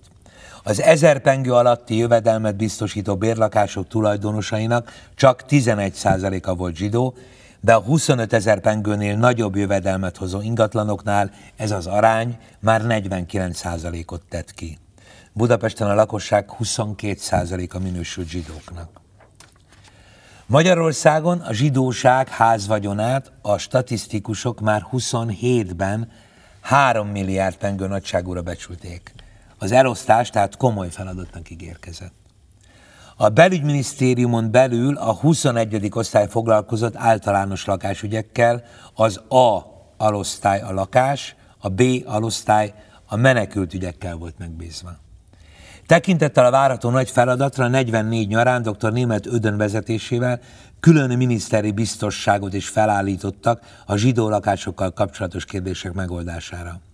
A B alosztályon belül szintén külön ügyosztály létesült 44. május 13-án, a zsidók kitelepítésével és táborokba elhelyezésével kapcsolatban felmerülő és más osztályok ügyköréhez nem tartozó ügyeknek dr. Vitéz Endre László államtitkárul közvetlen utasítása alapján történő intézésére. Vezetőjévé Molnár Zsigmond miniszteri segédtitkárt nevezték ki. Mivel azonban a feladatot így sem tudták ellátni, a budapesti lakáskérdések megoldására 44. júliusában Hajnal Alajos vezérőrnagy kapott megbízást, mint kormánybiztos. A hadsereg, a csendőrség és a rendőrség és a közigazgatási hivatalok között azonnal kitört a kompetencia harc abban a kérdésben, hogy ki jogosult a lakások igénybevételére. Miniszterelnöki rendelet szögezte le ugyan a prioritásokat. A köztisztviselők, a kibombázottak, a hadirokkantak és a frontharcosok soron kívüli elbánást igényelhettek, ennek ellenére sem volt lehetséges a rendelkezésre álló ingatlanok zöggenőmentes elosztása. Az igény messze meghaladta a rendelkezésre álló keretet. Azt kell jelentenem Alispán úrnak, hogy ezen felsorolt rendelkezések alapján a zsidó lakás kérdést megnyugtatóan megoldani egy községben sem lesz módonban, mert többek között a Magyar Királyi Battunyai Honvéd Államparancsnokság közölte velem, hogy a honvédelmi miniszter úr április 21-én kelt 29.850 elnöki 1 per 1944 számú rendelete értelmében a kiürülő zsidó lakásokat a honvédségi egyének lakás szükségleteinek fedezésére kell fordítanom. Ezzel szemben a magyar királyi belügyminiszter úr 503 per 673 per 1944 számú rendelete értelmében a magyar királyi csendőrség alakulatait és egyéneit kell elsősorban az igénylők közt kielégítenem. Most szereztem tudomást arról, hogy a járási Levente parancsnok elsősorban a Levente Egyesületek és tisztek lakás szükségleteit kívánják általam kielégítetni. Ezen hatósági kihangsúlyozott igénylések mellett a közönség oly tömegben terjesztett elő kérelmeket, hogy megnyugtató megoldás előre láthatóan a fenti rendelkezések végrehajtása mellett nem biztosítható. Ezért tisztelettel kérem Arispán urat arra, hogy a miniszter szabályoztassa rendeletben a kérdés. Erre annál is inkább sürgősen szükség van, mert a kérelmek elbírálásához a fentiek tudatába hozzá se fogtam. Ennek dacára a Magyar Királyi Honvéd állomás parancsnokság részéről már támadásban, fenyegetésben volt részem a tisztigyűrésekről kiszivárgott értesülések szerint. Ugyanerről panaszkodik három községen főjegyzője. A lakosság a legkülönbözőbb belványokkal bombázta az állami szerveket. Két példa. A károsult. Méltóságos kormánybiztos úr, tisztelettel kérem, hogy a lakásomban lévő bútorokat és csillárokat, melyeket Faragó nevű zsidó ügyvéd lakásából visszamaradtak, részemre kiutalni szíveskedjem. Kérésem indoklására legyen szabad megemlítenem, hogy az 1944. július másodikai terrortámadás miatt nyolc tagú családommal együtt hajléktalanná váltunk, és így lettem a fent említett sakás bérlője, özvegy Scheffler Richardni, az üldözött. Két gyermekem család alapítás előtt áll, és én eddig a sors és a zsidó faj üldözöttje voltam. Vidéken a deportálások befejeztével az összes üresen maradt lakás eloszthatóvá vált, kivéve a német és magyar katonaság által lefoglaltakat. Egyes helyeken, mint például Munkácson, helyen, vagy a Máramaros szigeten a lakások 25-30%-a is felszabadult. Budapesten a nyár folyamán úgynevezett csillagos házakba tömörítették a zsidónak minősítetteket. A 2681 csillagos házban még 12 ezer keresztény lakó is maradt. A további kb. 33 ezer házban csak keresztények laktak, ami számukra az egyfőre jutó lakóhelyiségek számának jelentős növekedését jelentette. Komoly túlkínálat mégsem alakult ki, mert a korábban uralkodó lakásinség felszívta a kínálat jelentős részét. Ezen felül az április másodikától meginduló légitámadások hatalmas anyagi károkat okoztak. Volt, amikor egyetlen amerikai bombázás 2000 halottat és 10 sebesültet követelt Budapesten, a fedél nélkül maradtak száma pedig még ezt is felülmúlta. A kibombázottakat természetesen a zsidóktól elvett lakásokban helyezték el. A zsidók lefoglalt lakásait csak ideiglenes bérletként bocsátották az igénylők rendelkezésére. A lakbért az állam, pontosabban a helyi törvényhatóság határozta meg, és ha a tulajdonos a lakást előzőleg nem zsidónak bérbeadta, akkor az illetékes pénzügyi igazgatóság ellenőrizte, hogy a bérleti díj megfelele a piaci viszonyoknak. Amennyiben túl találták, felmondották a szerződést, mivel a pénzügyi igazgatóság abból a feltevésből indult ki, hogy a zsidó és a nem zsidó fél között szerződésben nem foglalt ellentételezés is fennáll. A bérleti díjakat a zsidó vagyonletéti számla Budapest javára kellett befizetni a bérlőnek. Nem tartozott a bérlethez a bútorzat használati joga, a zsidó bútorokat további intézkedésig zárolni kellett a lakásban. A légitámadások áldozatait egy könyvecske segítette az igénylésben. Jaros május folyamán minden főszolgabírót és községi előjáróságot felszólított az ingatlan igények bejelentésére. Prioritásként a hivatalok és viselőik, a termelőüzemek, valamint a tanítók igényeit jelölték meg. A német hivatalok előszeretettel kvártályozták be magukat zsidók lakásaiba. Ilyen esetekben a berendezési tárgyakat sokszor eltulajdonították, vagy magukkal vitték a következő állomáshelyükre. A beszállásolások szabályozása véget a kelet-magyarországi területek hadműveleti kormánybiztosa Ricsói Ularik Béla rendeletben határozta meg a leltározandó zsidó vagyomból német katonai alakulatok részéről történő igénylésekkel követendő eljárást. Ruházat és bútorok. Az Auschwitz-i kép, a cipő, kabát és kofferhegyek jól ismertek.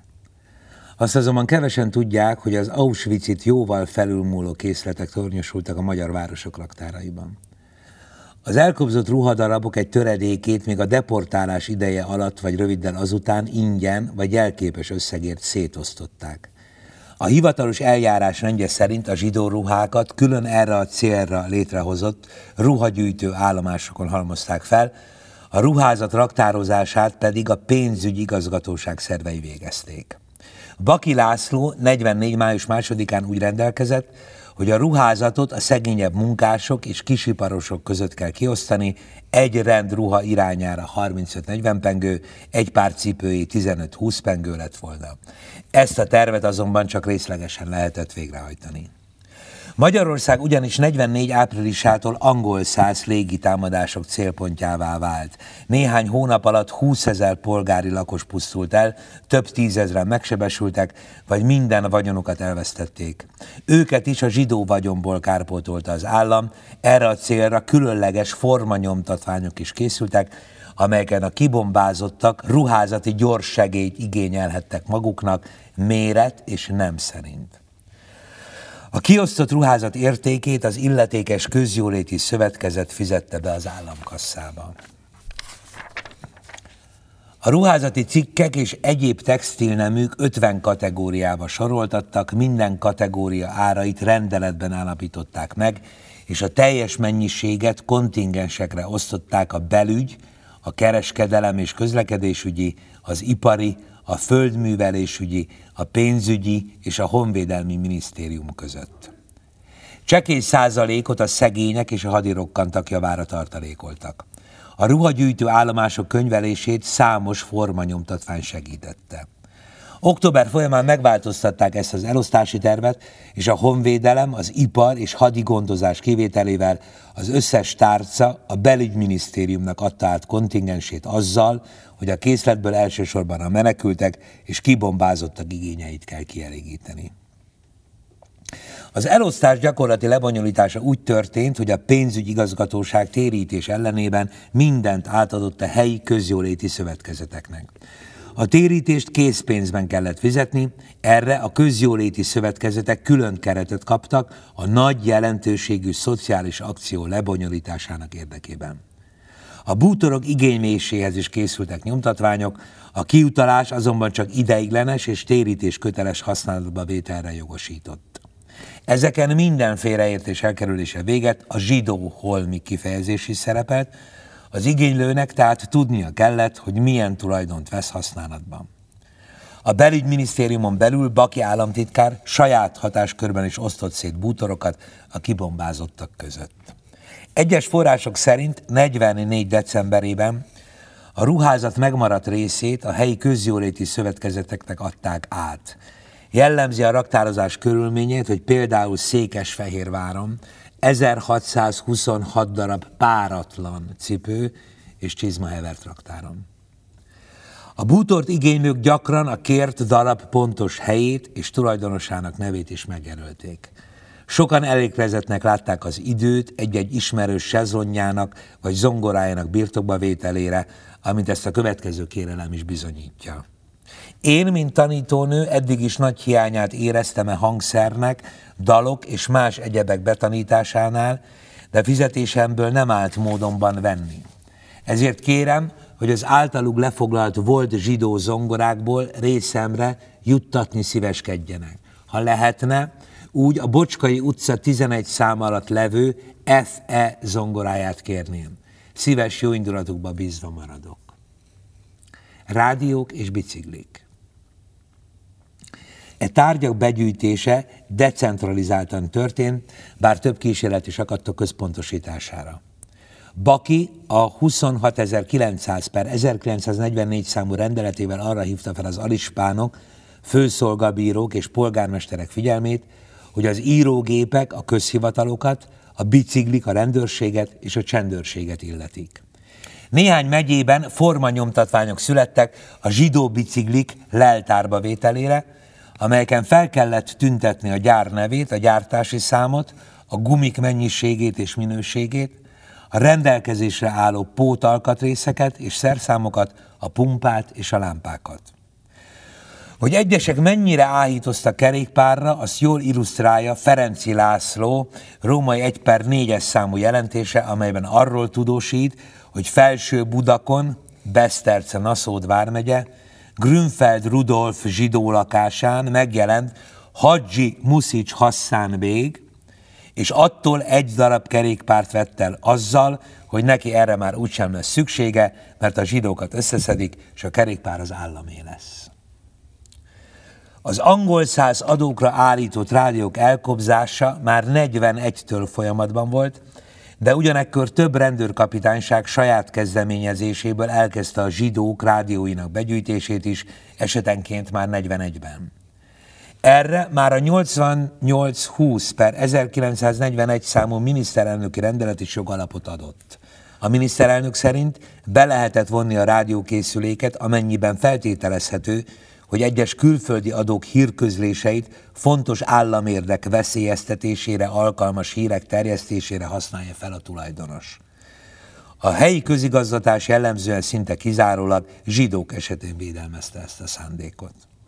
Nyíltan fai alapon az 1944 per 1300 számú miniszterelnöki rendelet írta elő a készülékek bejelentési kötelezettségét. Egy nap múlva, azaz 44. április 8-án megszületett a Kereskedelem és Közlekedésügyi Minisztérium elkobzást elrendelő utasítása is, amelyhez mellékletként irányelvek a Magyarországon gyártott rádióvevő készülékek körülbelüli becsértékéről címmel külön tájékoztatót csatoltak. Fontos leszögezni, hogy a rendelet kiadásának időpontjában Magyarországon még el sem kezdődtek a deportálások. A honvédelmi, valamint a kereskedelem és közlekedésügyi minisztérium is kiadott egy-egy rendeletet az elosztás alapelveiről még április 21-én. Ezt követte a belügyminisztérium 26.900 per 1944 számú április 22-i rendelete, amelyben a rádiókat, bicikliket és írógépeket természetesen elsősorban saját szervei részére kívánta biztosítani.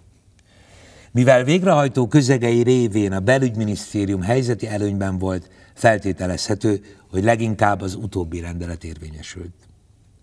Április 27-én a 174.746 per 1944 számú belügyminisztériumi rendelet alapján minden zsidó rádió tulajdonost felhívtak készüléke azonnali leadására az illetékes postahivatalon. Sok helyen azonban a helyi város és megyei hatóság, illetve a csendőrség és rendőrség saját kezdeményezésből már korábban megkezdte a begyűjtést, ahogyan ezt a belügyminisztérium egy ilyen tárgyú panasza is bizonyítja. Előfordult, hogy a túl nagy ügybuzgalmat tanúsító rendőrkapitányság pórul járt, mint például helyen, ahol 44 március folyamán begyűjtött rádiókat német katonák kilopták a már ekkora zsidó vagyon raktározására berendezett zsinagógából. Összesen 68 ezer zsidó rádiókészüléket gyűjtött be a magyar állam, amelyekből Wissenmayer nyomban 980 darabra adott be igénylést. A beszolgáltatott készülékek kb. 40% azonban alig volt használható. Magyarországon egyébként ebben az időben összesen 716 ezer rádiókészüléket tartott nyilván a Központi Statisztikai Hivatal. A belügyminisztérium május 15-én kiadott 39.089 per 1944 számú rendelete a főispánok feladatává tette, hogy a javaslatokat terjesszenek fel a szétosztásnál figyelembe vendők személyére. Ugyanekkor egy belügyminisztériumi körrendelet nehezményezte, hogy egyes szervek a postahivatalok kizárásával szervezték meg a begyűjtést, és ezért május 22-éig részletes kimutatást kért arról, hogy a rádiókészülékek hatósági őrizetben vannak-e még. A május-június folyamán a korábbi tulajdonosok deportálása után elkezdődött elosztás azonban nem haladhatott zökenőmentesen, mert augusztus 25-én újabb belügyminisztériumi rendelet jelent meg, amely az előző intézkedések hatástalanságára hivatkozva áttette a rádiók ügyét is a zsidó vagyonok kezelésére létesült kormánybiztossághoz. Kérvényeket egyesületek és magánszemélyek is beadhattak, az elosztás a főispán, illetve a polgármester kezében volt.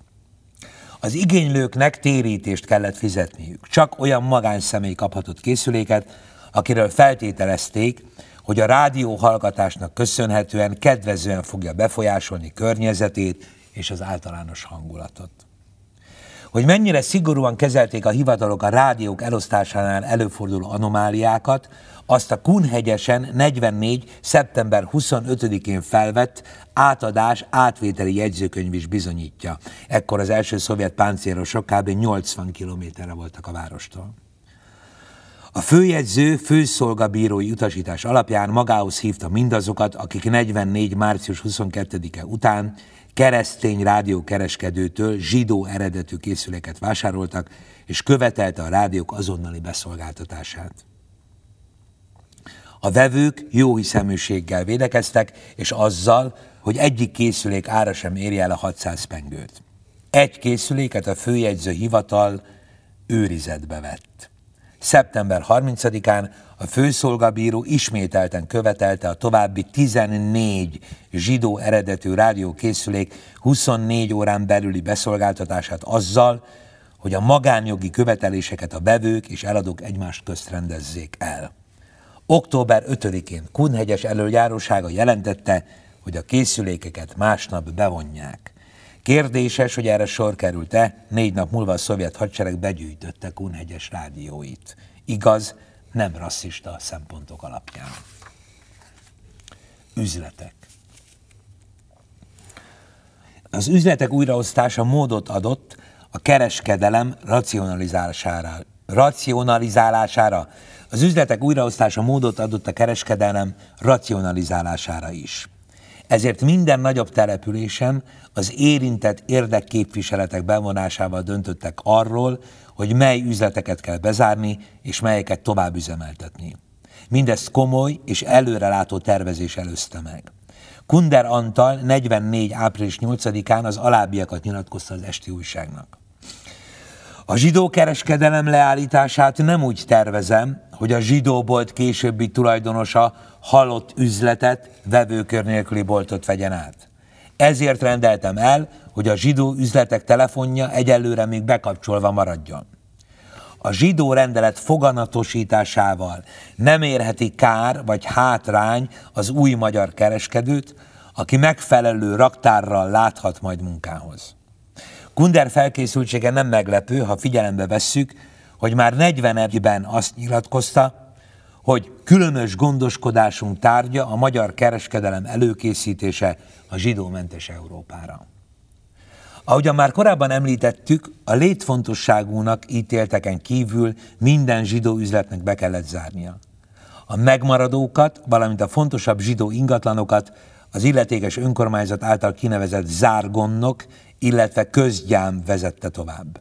Bevételeit a zsidó vagyon 157.88 PM számlára kellett befizetnie, és ugyanerről a számláról utalták számára a havi fizetést is. A romlásnak indult árókészlet sorsáról a kereskedelem és közlekedésügyi minisztérium 44. június 10-én kiadott 62.378 per 1944 számú rendelete határozott. Az üzletek kiigénylése sokakban a boldog jövő képét rajzolta fel. Egy példa. Tekintetes alezredes úr, én Sopron István, tartalékos szakaszvezető vagyok, behívásom esetén a második gépesített lövészászló aj századánál teljesítek szolgálatot, alázatos kéréssel fordulok az alezredes úrhoz.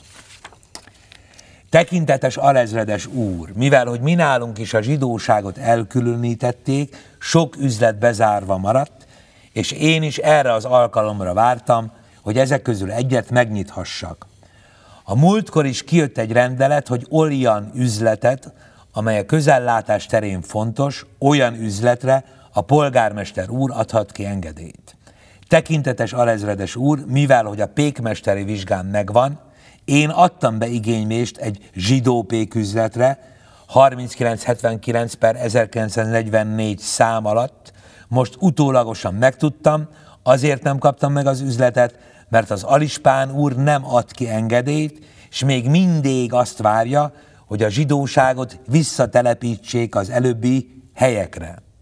Tekintetes alezredes úr, amíg én kint voltam a fronton, és kész voltam, ha kell, meghalni a hazámért is, addig itthon azok, akik még katonák sem voltak, a puposok és sánták, azok gazdagodtak vagy vagyont szereztek, és akkor akinek joga van az üzletre, az figyelembe se veszik. Tekintetes alezredes úr, alázatosan kérem, hogy szíveskedjék ebben az ügyben az eljárást megindítatni, hogy én is hozzá tudjak jutni, mert mindenütt elutasítják az embert, mert szegény, és nincs protekciója. Hazafias tisztelettel Soproni István.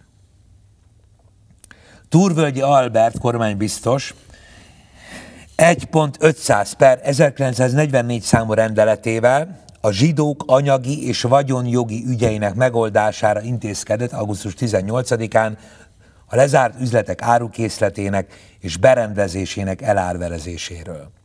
Oldalakon keresztül taglalta az árverezés szabályait, a befolyó összegeket pedig a már említett számlára kellett befizetni.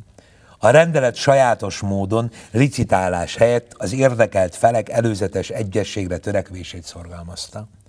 Az árakat a helyi ipartestületek és a pénzügyi igazgatóság szakembereinek kellett közösen meghatározniuk. A textiláru kivételt képezett ez alól, azt az iparügyi miniszter által kijelölt hadiüzemeknek kellett átadni. A ruházat begyűjtéséről Túrvölgyi hasonló szellemű augusztus 21-én kelt 3 per 900 per 1944 számú rendelete intézkedett.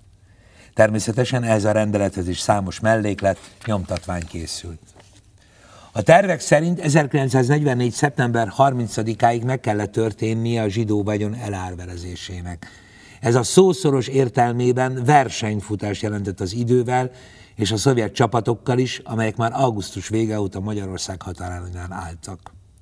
Ez a lakosság jelentős részét láthatóan egyáltalán nem zavarta abban, hogy az utolsó pillanatokat is felhasználva részt vegyen a zsidó vagyon megszerzésében. Budapesten hatalmas munkatorlódás keletkezett, mivel a vagyonok jelentős részét még leltárba se vették. A csillagos házakba telepítettek vagyonát a pénzügyi igazgatóság járőrei csak szeptember 12-től kezdték összeírni. Munkáikat feltehetően be sem fejezték a kiugrásig, amikor aztán a nyilasok által október 15-e után életre hívott hivatásrendek kezébe került a zsidó üzletek kiárusítása.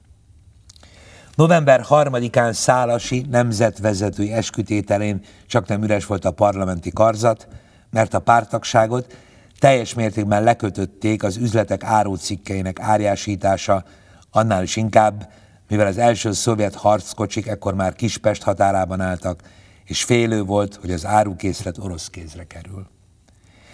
Egyes nyilas vezetők a zsidó üzletek árukészletét alkalmazottaik karácsonyi megajándékozására használták felvidéken és Budapesten egyaránt.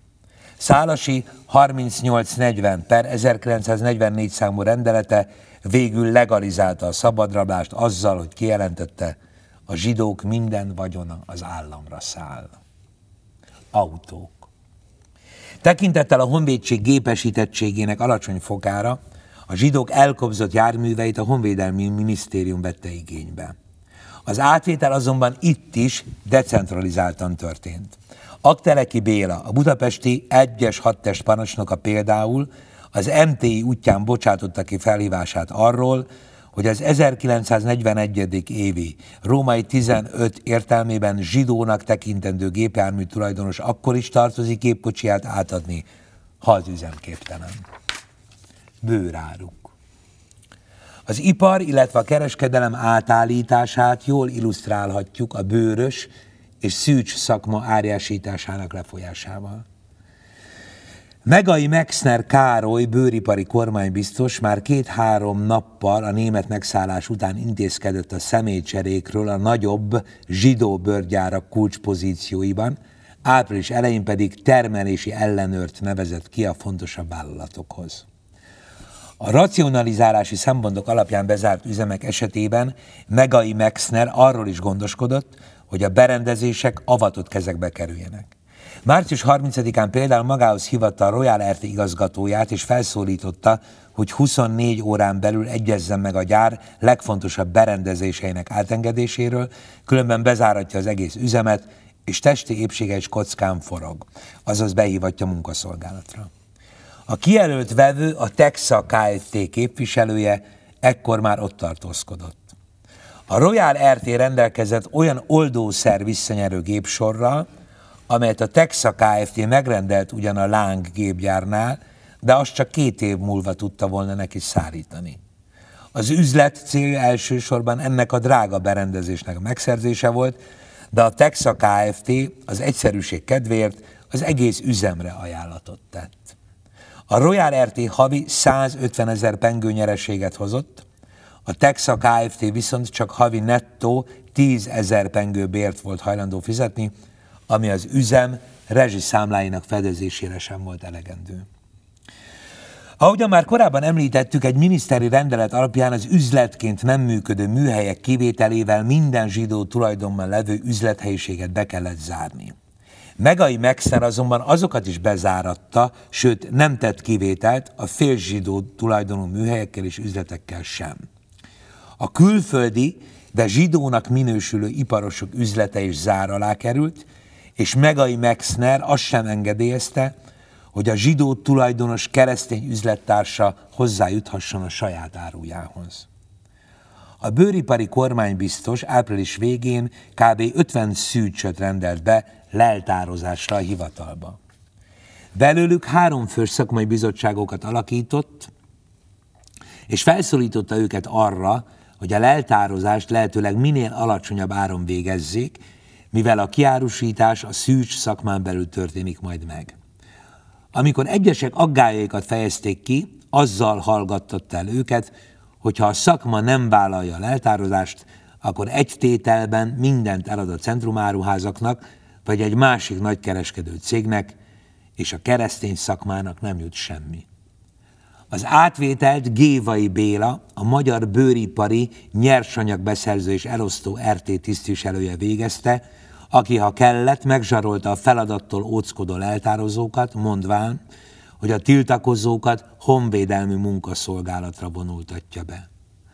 Az eljárás teret adott vesztegetési lehetőségeknek is, hiszen a szakmai biztos javaslatot tehetett arra, hogy a miniszter mely zsidó üzletet mentesítse a zárat alól. Így Gévai 15 ezer pengőért elintézte például Müller Györgyné üzletének kinyittatását. Az akció hasznára, illetve a leltározás körülményeire sajátos fényt vett dr. Korodi Tibor esete, aki korábban nyilas képviselő volt, de 44-ben már az üldözötteket és azok vagyonát mentette.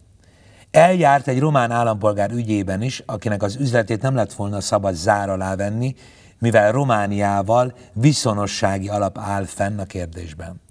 Korodi fáradtságot nem ismerve legalább tízszer kereste fel Gévait, illetve Megai Mexnert, és egy idő után a félzsidó, illetve keresztényel házas árja párja személyek üzemeinek kinyitását is követelte, ami a vonatkozó rendeletek értelmében nem is lett volna megtagadható. Megai Mexner hajlott volna az üzletek visszaadására, de Gévai felvilágosította, hogy akkor ki fog derülni, hogy a szakszerűtlen átvétel miatt bekövetkezett molykár milliós veszteséget okozott a zárolt készletekben, és ez alkalmat adhat a kincstár elleni perekre. Ennek megfelelően inkább egyetlen üzletet, illetve műhelyt sem adtak vissza. Szeptember folyamán kezdődött el az üzletek és a műhelyek kiárusítása. A még értékesíthető raktárkészleteket Budapesten a Dán testvérek boltjában hordták össze, és a berendezésre csak egyben az ingatlannal együtt lehetett ajánlatot tenni. 140 budapesti cég közül 115-nek a készleteit nyugatra szállították, a maradék kiárusítását a nyilasok november folyamán fejezték be. Kárpótlási egyes privatizáció. Nyíregyházán a pénzügyigazgatóság eredeti módon oldotta meg a zsidó vagyon újraosztását. Szociális alapon hat kategóriát állapítottak meg, hősi halált haltak hozzátartozói, hadirokkantak, sok gyermekesek, munkások és családtagjaik havi 200 pengő alatti jövedelemmel, terhes anyák kibombázottak. Az érintettek szeptember 4 és 9 között zsidó vagyon vásárlási jegyet vehettek át, jogosultságokat vásárlási könyvecskéjükkel kellett igazolniuk. A jegyekkel nem sokára különféle cikkeket lehetett volna megvásárolni. Kérdéses azonban, hogy az osztogatás valóban megtörtént-e. A szovjet hadsereg október 21-én elfoglalta, 26-án feladta, majd november 1-én ismét elfoglalta a várost, és gyökeresen átrendezte az addigi tulajdonviszonyokat. A konfliktus. A németek nem elégedtek meg a magyarok által megígért szállításokkal. Eichmann csapata és számos egyéb német hivatal további részt szeretett volna a zsidók vagyonából. Ferenci Csendőr a lezredes népbírósági vallomásában is említette, hogy a német rendőrségi beosztottak azzal indokolták követeléseiket, hogy a vagyon azt illeti, aki a kérdés megoldását vállalja. Mivel a magyar kormány ezt hosszú időn keresztül elmulasztotta, ezzel a zsidók vagyonáról is lemondott. A német hatóságuk a magyar szervek megkérdezése nélkül foglaltak le lakásokat, berendezési tárgyakat, orvosi eszközöket. A munkácsi zsidók bútorai és ruhaneműi is német kézre kerültek, a szállító vagonokra a következő szöveget írták. A magyar nép szeretet adománya a német kibobbázottak részére. Hasonlóan jártak azok is, akik Budán a Majestic panzióból kényszerültek elmenekülni, miután a Gestapo és az SD lefoglalta otthonaikat. Néhány nap múlva bútoraikat a déli pályaudvaron veszteglő tehervagónokban láthatták viszont, mint önkéntes magyar szeretetadományt a német kibombázottaknak.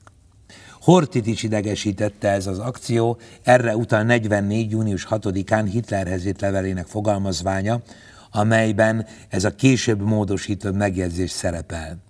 Mit gondoljanak azok, akiknek üzletét és lakását kiürítik, lakás berendezését elhurcolják? Ezt a célzást megismételte július 17-i levelében is.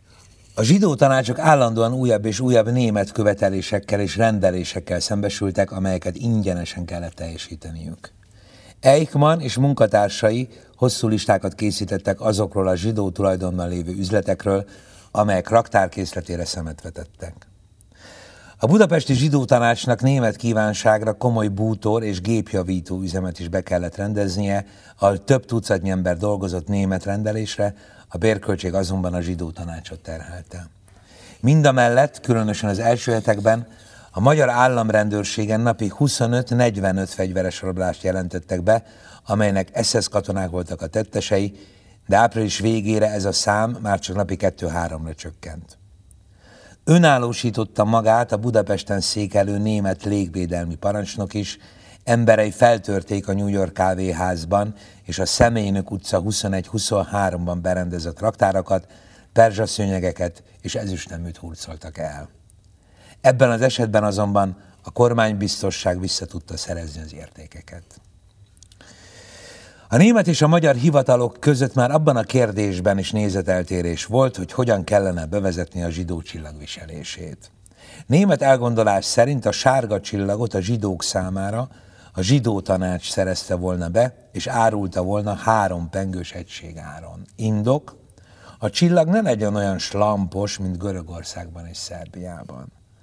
Valójában ezzel a tanács számára akartak anyagi forrást teremteni, de ezt később elvetették.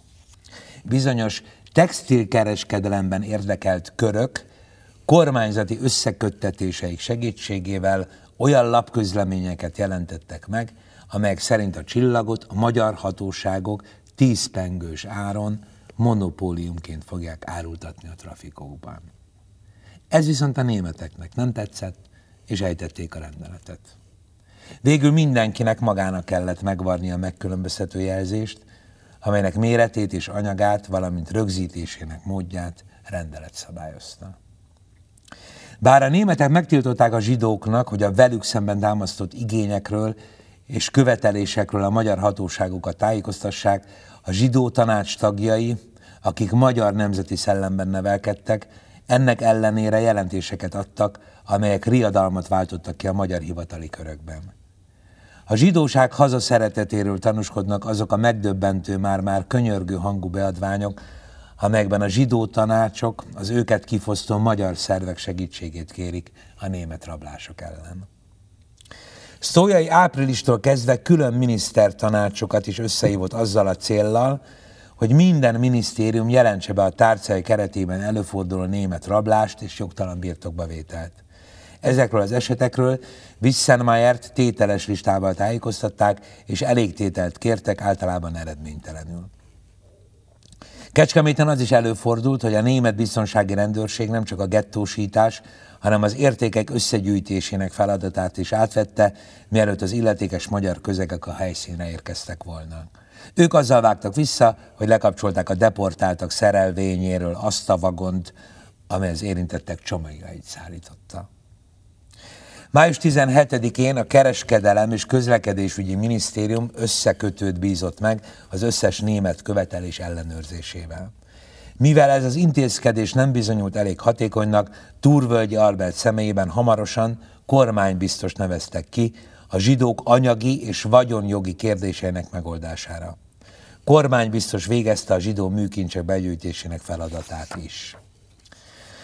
Mivel a deportálásoknak a központi intenciók ellenére rengeteg orvos és patikus eset áldozatul, ezért egy harmadik kormánybiztos, dr. Ince Antal az orvosi erők bevetésével foglalkozott, de nem csak zsidó vonatkozásban.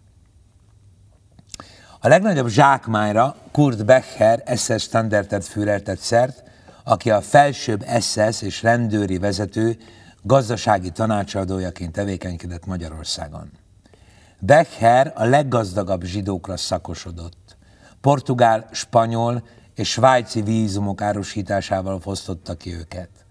Magyarország négy leggazdagabb zsidó családja, Weins, Kornfeld, Mautner és Korin is csak azért tudott megmenekülni, mert teljes vagyonukat az SS kezelésébe adták. Beckhertől és társaitól azonban nem állt távol a szociális érzékenység, a kevésbé tehetősek számára a vízum csak 100 ezer vagy 50 ezer svájci frankba került. Egyes szélhámosok, mint például Botka Pál, hatalmas előlegeket gyűjtöttek be vízum és repülőjegy ígéretével, majd a becsapottakat a gestapo kezére játszották. Mindez meglehetősen bosszantotta a magyar hatóságokat. Megtörtént az is, hogy a valutával éppen a Beckerhez igyekvő zsidókat a magyar rendőrség letartóztatta az utcán, pénzüket elkobozta, és valutacsempészet vágyával internáló táborba küldte őket, ahonnan közvetlenül Auschwitzba kerültek. A zsidó-német üzletelést megelőzendő október 15-e után Kovarc Emil Becher hivatala és lakása elé őrséget állítatott, de ezt Winkelmann tiltakozására vissza kellett vonnia. Az is előfordult, hogy az SD magyarországi vezetője dr. Hans Geske panasztett Hein Péternél, mert a magyar hatóságok okmányhamisítás és valuta rejtegetés miatt olyan személyeket is lefogadtak, akik az SD-től mentesség igazolványt kaptak, mivel német részről az áruért vér elképzelés jegyében cseretúsznak akarták használni őket. Az áruért vért akció más néven Európa terv, egy nagyszabású túsz csere ajánlat volt a németek részéről. Tízezer teherautóért és más hadicikkekért cserébe Himmler közvetítőkön keresztül április végén felajánlotta, hogy egymillió zsidót semleges területre enged. Himmler nyilván azt gondolta, hogy a zsidó Roosevelt és társai szolidárisak európai hitsorsosaikkal. A szövetségesek azonban teljes érdektelenséget mutattak az ötlet iránt. Feltételezhető, hogy még ingyen sem fogadtak volna be egy millió zsidót. Nagy tételben az SS nagykereskedelmi áron is hajlandó volt üzletelni a kiutazási vízumokkal. Dieter Visliseni Eichmann beosztottja április 5-én felvette a kapcsolatot Kastner Rezsővel, a Magyar Cionista Szövetség, illetve a Mentőbizottság vezetőjével, és némi húzarvona, valamint Himmlerrel történt egyeztetés után megalapodott vele abban, hogy fejenként 1000 dollárért lehetővé teszik 600 személy kivándorlását Svájcon keresztül. A 600-ból végül is 1685 fő lett. A mentőbizottság 6,5 millió pengőt fizetett Eichmannnak. Még nagyobb tételnél 15 ezer fő, a fejpénz már csak 100 dollár tett ki, ráadásul ebben az esetben a német fél valójában nem nyújtott külön szolgáltatást, mivel Strasshofban nem embermentés, hanem romeltakarítás céljából deportáltak kb. 15 ezer főt a bécsi polgármester kérésére. Kastnert kétszer is letartóztatta a magyar rendőrség, őt azonban német nyomásra szabadon kellett engedni. Hain Bakitól több esetben listákat is kapott gazdagabb személyekről, akikről vagy akiknél környezettanulmányt kellett folytatni, ami feltehetően csak az értéktárgyakat érintette. A leggazdagabb zsidó kifosztása kormányválságot is okozott. Horti megtiltotta az üzletkötéseket külföldiek és magyarok között, és Imridi Béla gazdasági csúcsminiszter élesen tiltakozott az SS-nél a Corin Weiss családdal kötött szerződések miatt, majd az SS lobby intrikáinak hatására leköszönt a posztjáról, mert nem tudta elérni a szerződések felbontását. A nyilasok szintén tenni próbáltak a német fosztogatások ellen. Kovarc Emil meggyőződéses forradalmának tekintette magát, és aggódott, hogy a csőcselék beszennyezi elveinek tisztaságát. A hungarista légiót azért szervezte meg, mert meg akarta menteni a pártot az ülléstől. Láttam, hogy züllik, mert lehetetlenség, hogy szegény, javarészt munkások, vagy legalábbis szegény osztályokból származó emberek elhagyott lakásokon vagyonokat leltározzanak. Nagyon jól tudom, tudtam akkor is, hogy abból csak a teljes züllés származhatik, mert aki az arany között turkálhat, amit talán életében nem is látott, annak előbb-utóbb az első gyűrű a zsebében marad, és ő attól kezdve rabló lesz. Ezért bejelentette, hogy a nyilas fosszogatókat agyonlöveti, sőt nyilvános kivégzéseket követelt a vérmezőn. Hindi Iván azonban lebeszélt erről, arra hivatkozva, hogy nincsen megfelelő karhatalom a tömeg féken tartására. Utószó.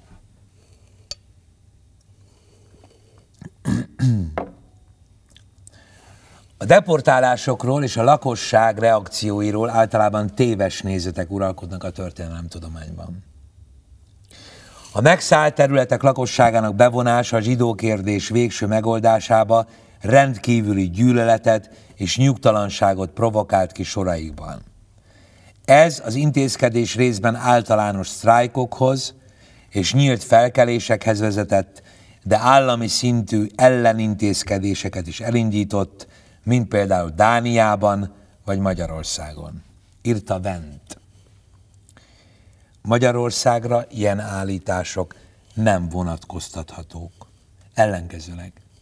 Megállapíthatjuk, hogy a végrehajtás itt még radikálisabb volt, mint Németországban. Például félzsidók és fegyes házasságban élők deportálása.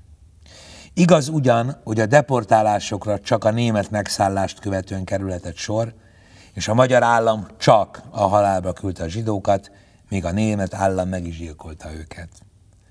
Az előzőleg regnáló magyar kormányok azonban nem a lakosság többségének nyomására akadályozták meg 44-ig a szigorúbb antiszemita intézkedéseket és a zsidóság deportálását. A helyzet inkább úgy jellemezhető, hogy a mindenkori kormányzat a társadalom rendkívül aktív és népes csoportjával szemben politizált akkor, amikor nem vállalta a zsidó kérdés radikális megoldását. Aktív anti-antiszemita, illetve filoszemita népesség Magyarországon a zsidókat leszámítva alig létezett. Jellemző a társadalom hangulatára, hogy 1945 után több ízben törtek ki programok, amelyek ugyan nem jártak olyan súlyos következményekkel, mint Lengyelországban, de mégis tanúskodtak a magyar társadalom fel nem dolgozott antiszemitizmusáról. Ha megvizsgáljuk a többségi magyar társadalom reagálását az 1945 utáni években kuláküldözés, politikai perek, sváb kitelepítés, megállapíthatjuk, hogy a legnagyobb társadalmi konszenzus a zsidó üldözés terén nyilvánult meg. A svábok kitelepítése ellen többen tiltakoztak annak ellenére, hogy a szélsőséges elemeket tömörítő parasztpárt és a kommunisták is mindent megtettek egy fiktív fai ellenségkép ötödik hadoszlop kialakításáért. A kommunista diktatúra mindenkit sújtott, ezért sokkal egyértelműbb volt, hogy ki a közös ellenség. Bizonyítja ezt a lenyírt hajukról rögtön felismerhető szabadultakkal szembeni szolidaritás. Sokak szerint Auschwitz abban különbözött a guláktól, hogy az előbbiben az ölés öncéllá vált, míg az utóbbiban a fő szempont nem a fizikai megsemmisítés, hanem a termelőerő kihasználása és az átnevelés volt. Nem kell hangsúlyoznunk a magyar zsidók deportálásának a gazdasági és katonai értelmetlenségét 44 tavaszán, a zsidók és cigányok futószalagszerű megsemmisítésének semmilyen instrumentális jellege nem volt, önmagában vált a rezsim céljává, és a háborús viszonyok közepette minden katonai és gazdasági irracionalitása ellenére valósították meg, írja például Enzo Traverso marxista történész. A klasszikus marxizmus képtelen volt elismerni, hogy a zsidók megsemmisítésében az ideológia primátusa érvényesült a gazdaság fölött. Teszi hozzá annak indoklására, hogy a holokauszt nem magyarázható materiális okokkal. Hasonlóan érvel Krausz Tamás is, aki szerint az alapvető különbség abban áll Auschwitz és a gulák között, hogy a náci megsemmisítő táborokban nem folyt gazdálkodás, csak a halottakkal. Krausz azonban nem említi, hogy a megsemmisítő táborba 1944-ben csak olyanok kerültek, akiknek a munkaereje a náci becslés szerint nem állt arányban az életben tartásukhoz szükséges eszközök értékével. A magyarországi deportálások cáfolják azt a nézetet, mely szerint a deportálásokra kizárólag az irracionális antiszemitizmus miatt került sor. Ellenkezőleg. A halálvonatok mögött minden esetben hideg és racionális gazdasági számítás is állt. Tanulmányunkban megkíséreltük kimutatni, hogy a magyar állam hogyan profitált honfitársai megsemmisítéséből. Német részről hasonló racionalizáló motivumok figyelhetőek meg. Auschwitzban egyetlen transport sem hagyta el szelekció nélkül a rámpákat. Maguk a deportálások jelentős mértékben növelték a német megszállás népszerűségét, és lehetőséget adtak a magyar gazdaság hatékonyabb háborús kihasználására. A németeknek fizetett havi 200, majd 300 millió pengős hadi hozzájárulást és az egyéb szolgáltatásokat a magyar fél ugyanis a zsidó vagyon árjásításából viszonylag könnyedén fedezte. A deportáltak száma után Magyarországról kiszállított élelmiszer fejadokok is szerepet játszottak abban, hogy az első világháborús helyzettel ellentétben Németországban az összeomlásig senki sem éhezett. Himmler még arra is hajlandó volt, hogy pénzért, illetve hadianyagért szabadon eressze a zsidókat. Ezt viszont a szövetségesek nem vállalhatták, hiszen így meghosszabbították volna a háborút. Mindez nem enyhíti, hanem súlyosbítja azok felelősségét, akik a népírtást kitervelték. Aljasságuk éppen a racionalizálni vélt tömeggyilkosság motivumával ragadható meg.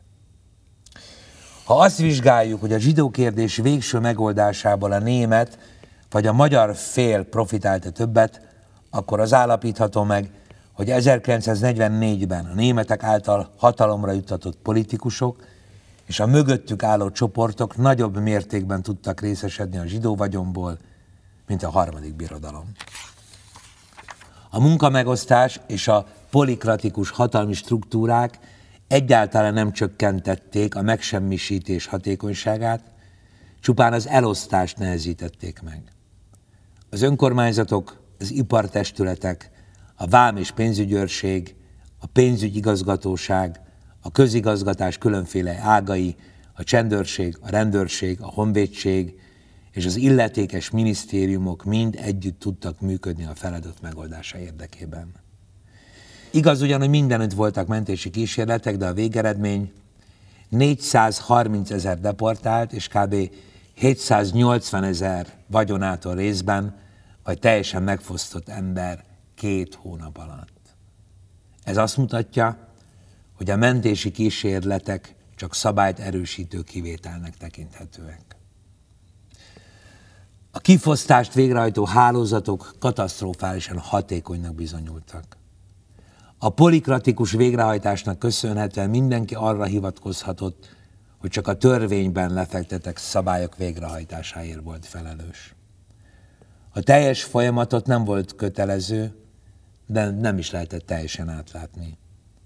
Aki azonban tudni akarta, hogy a deportáltakra milyen sors vár, az már 1944. március 19 előtt is sokat tudhatott.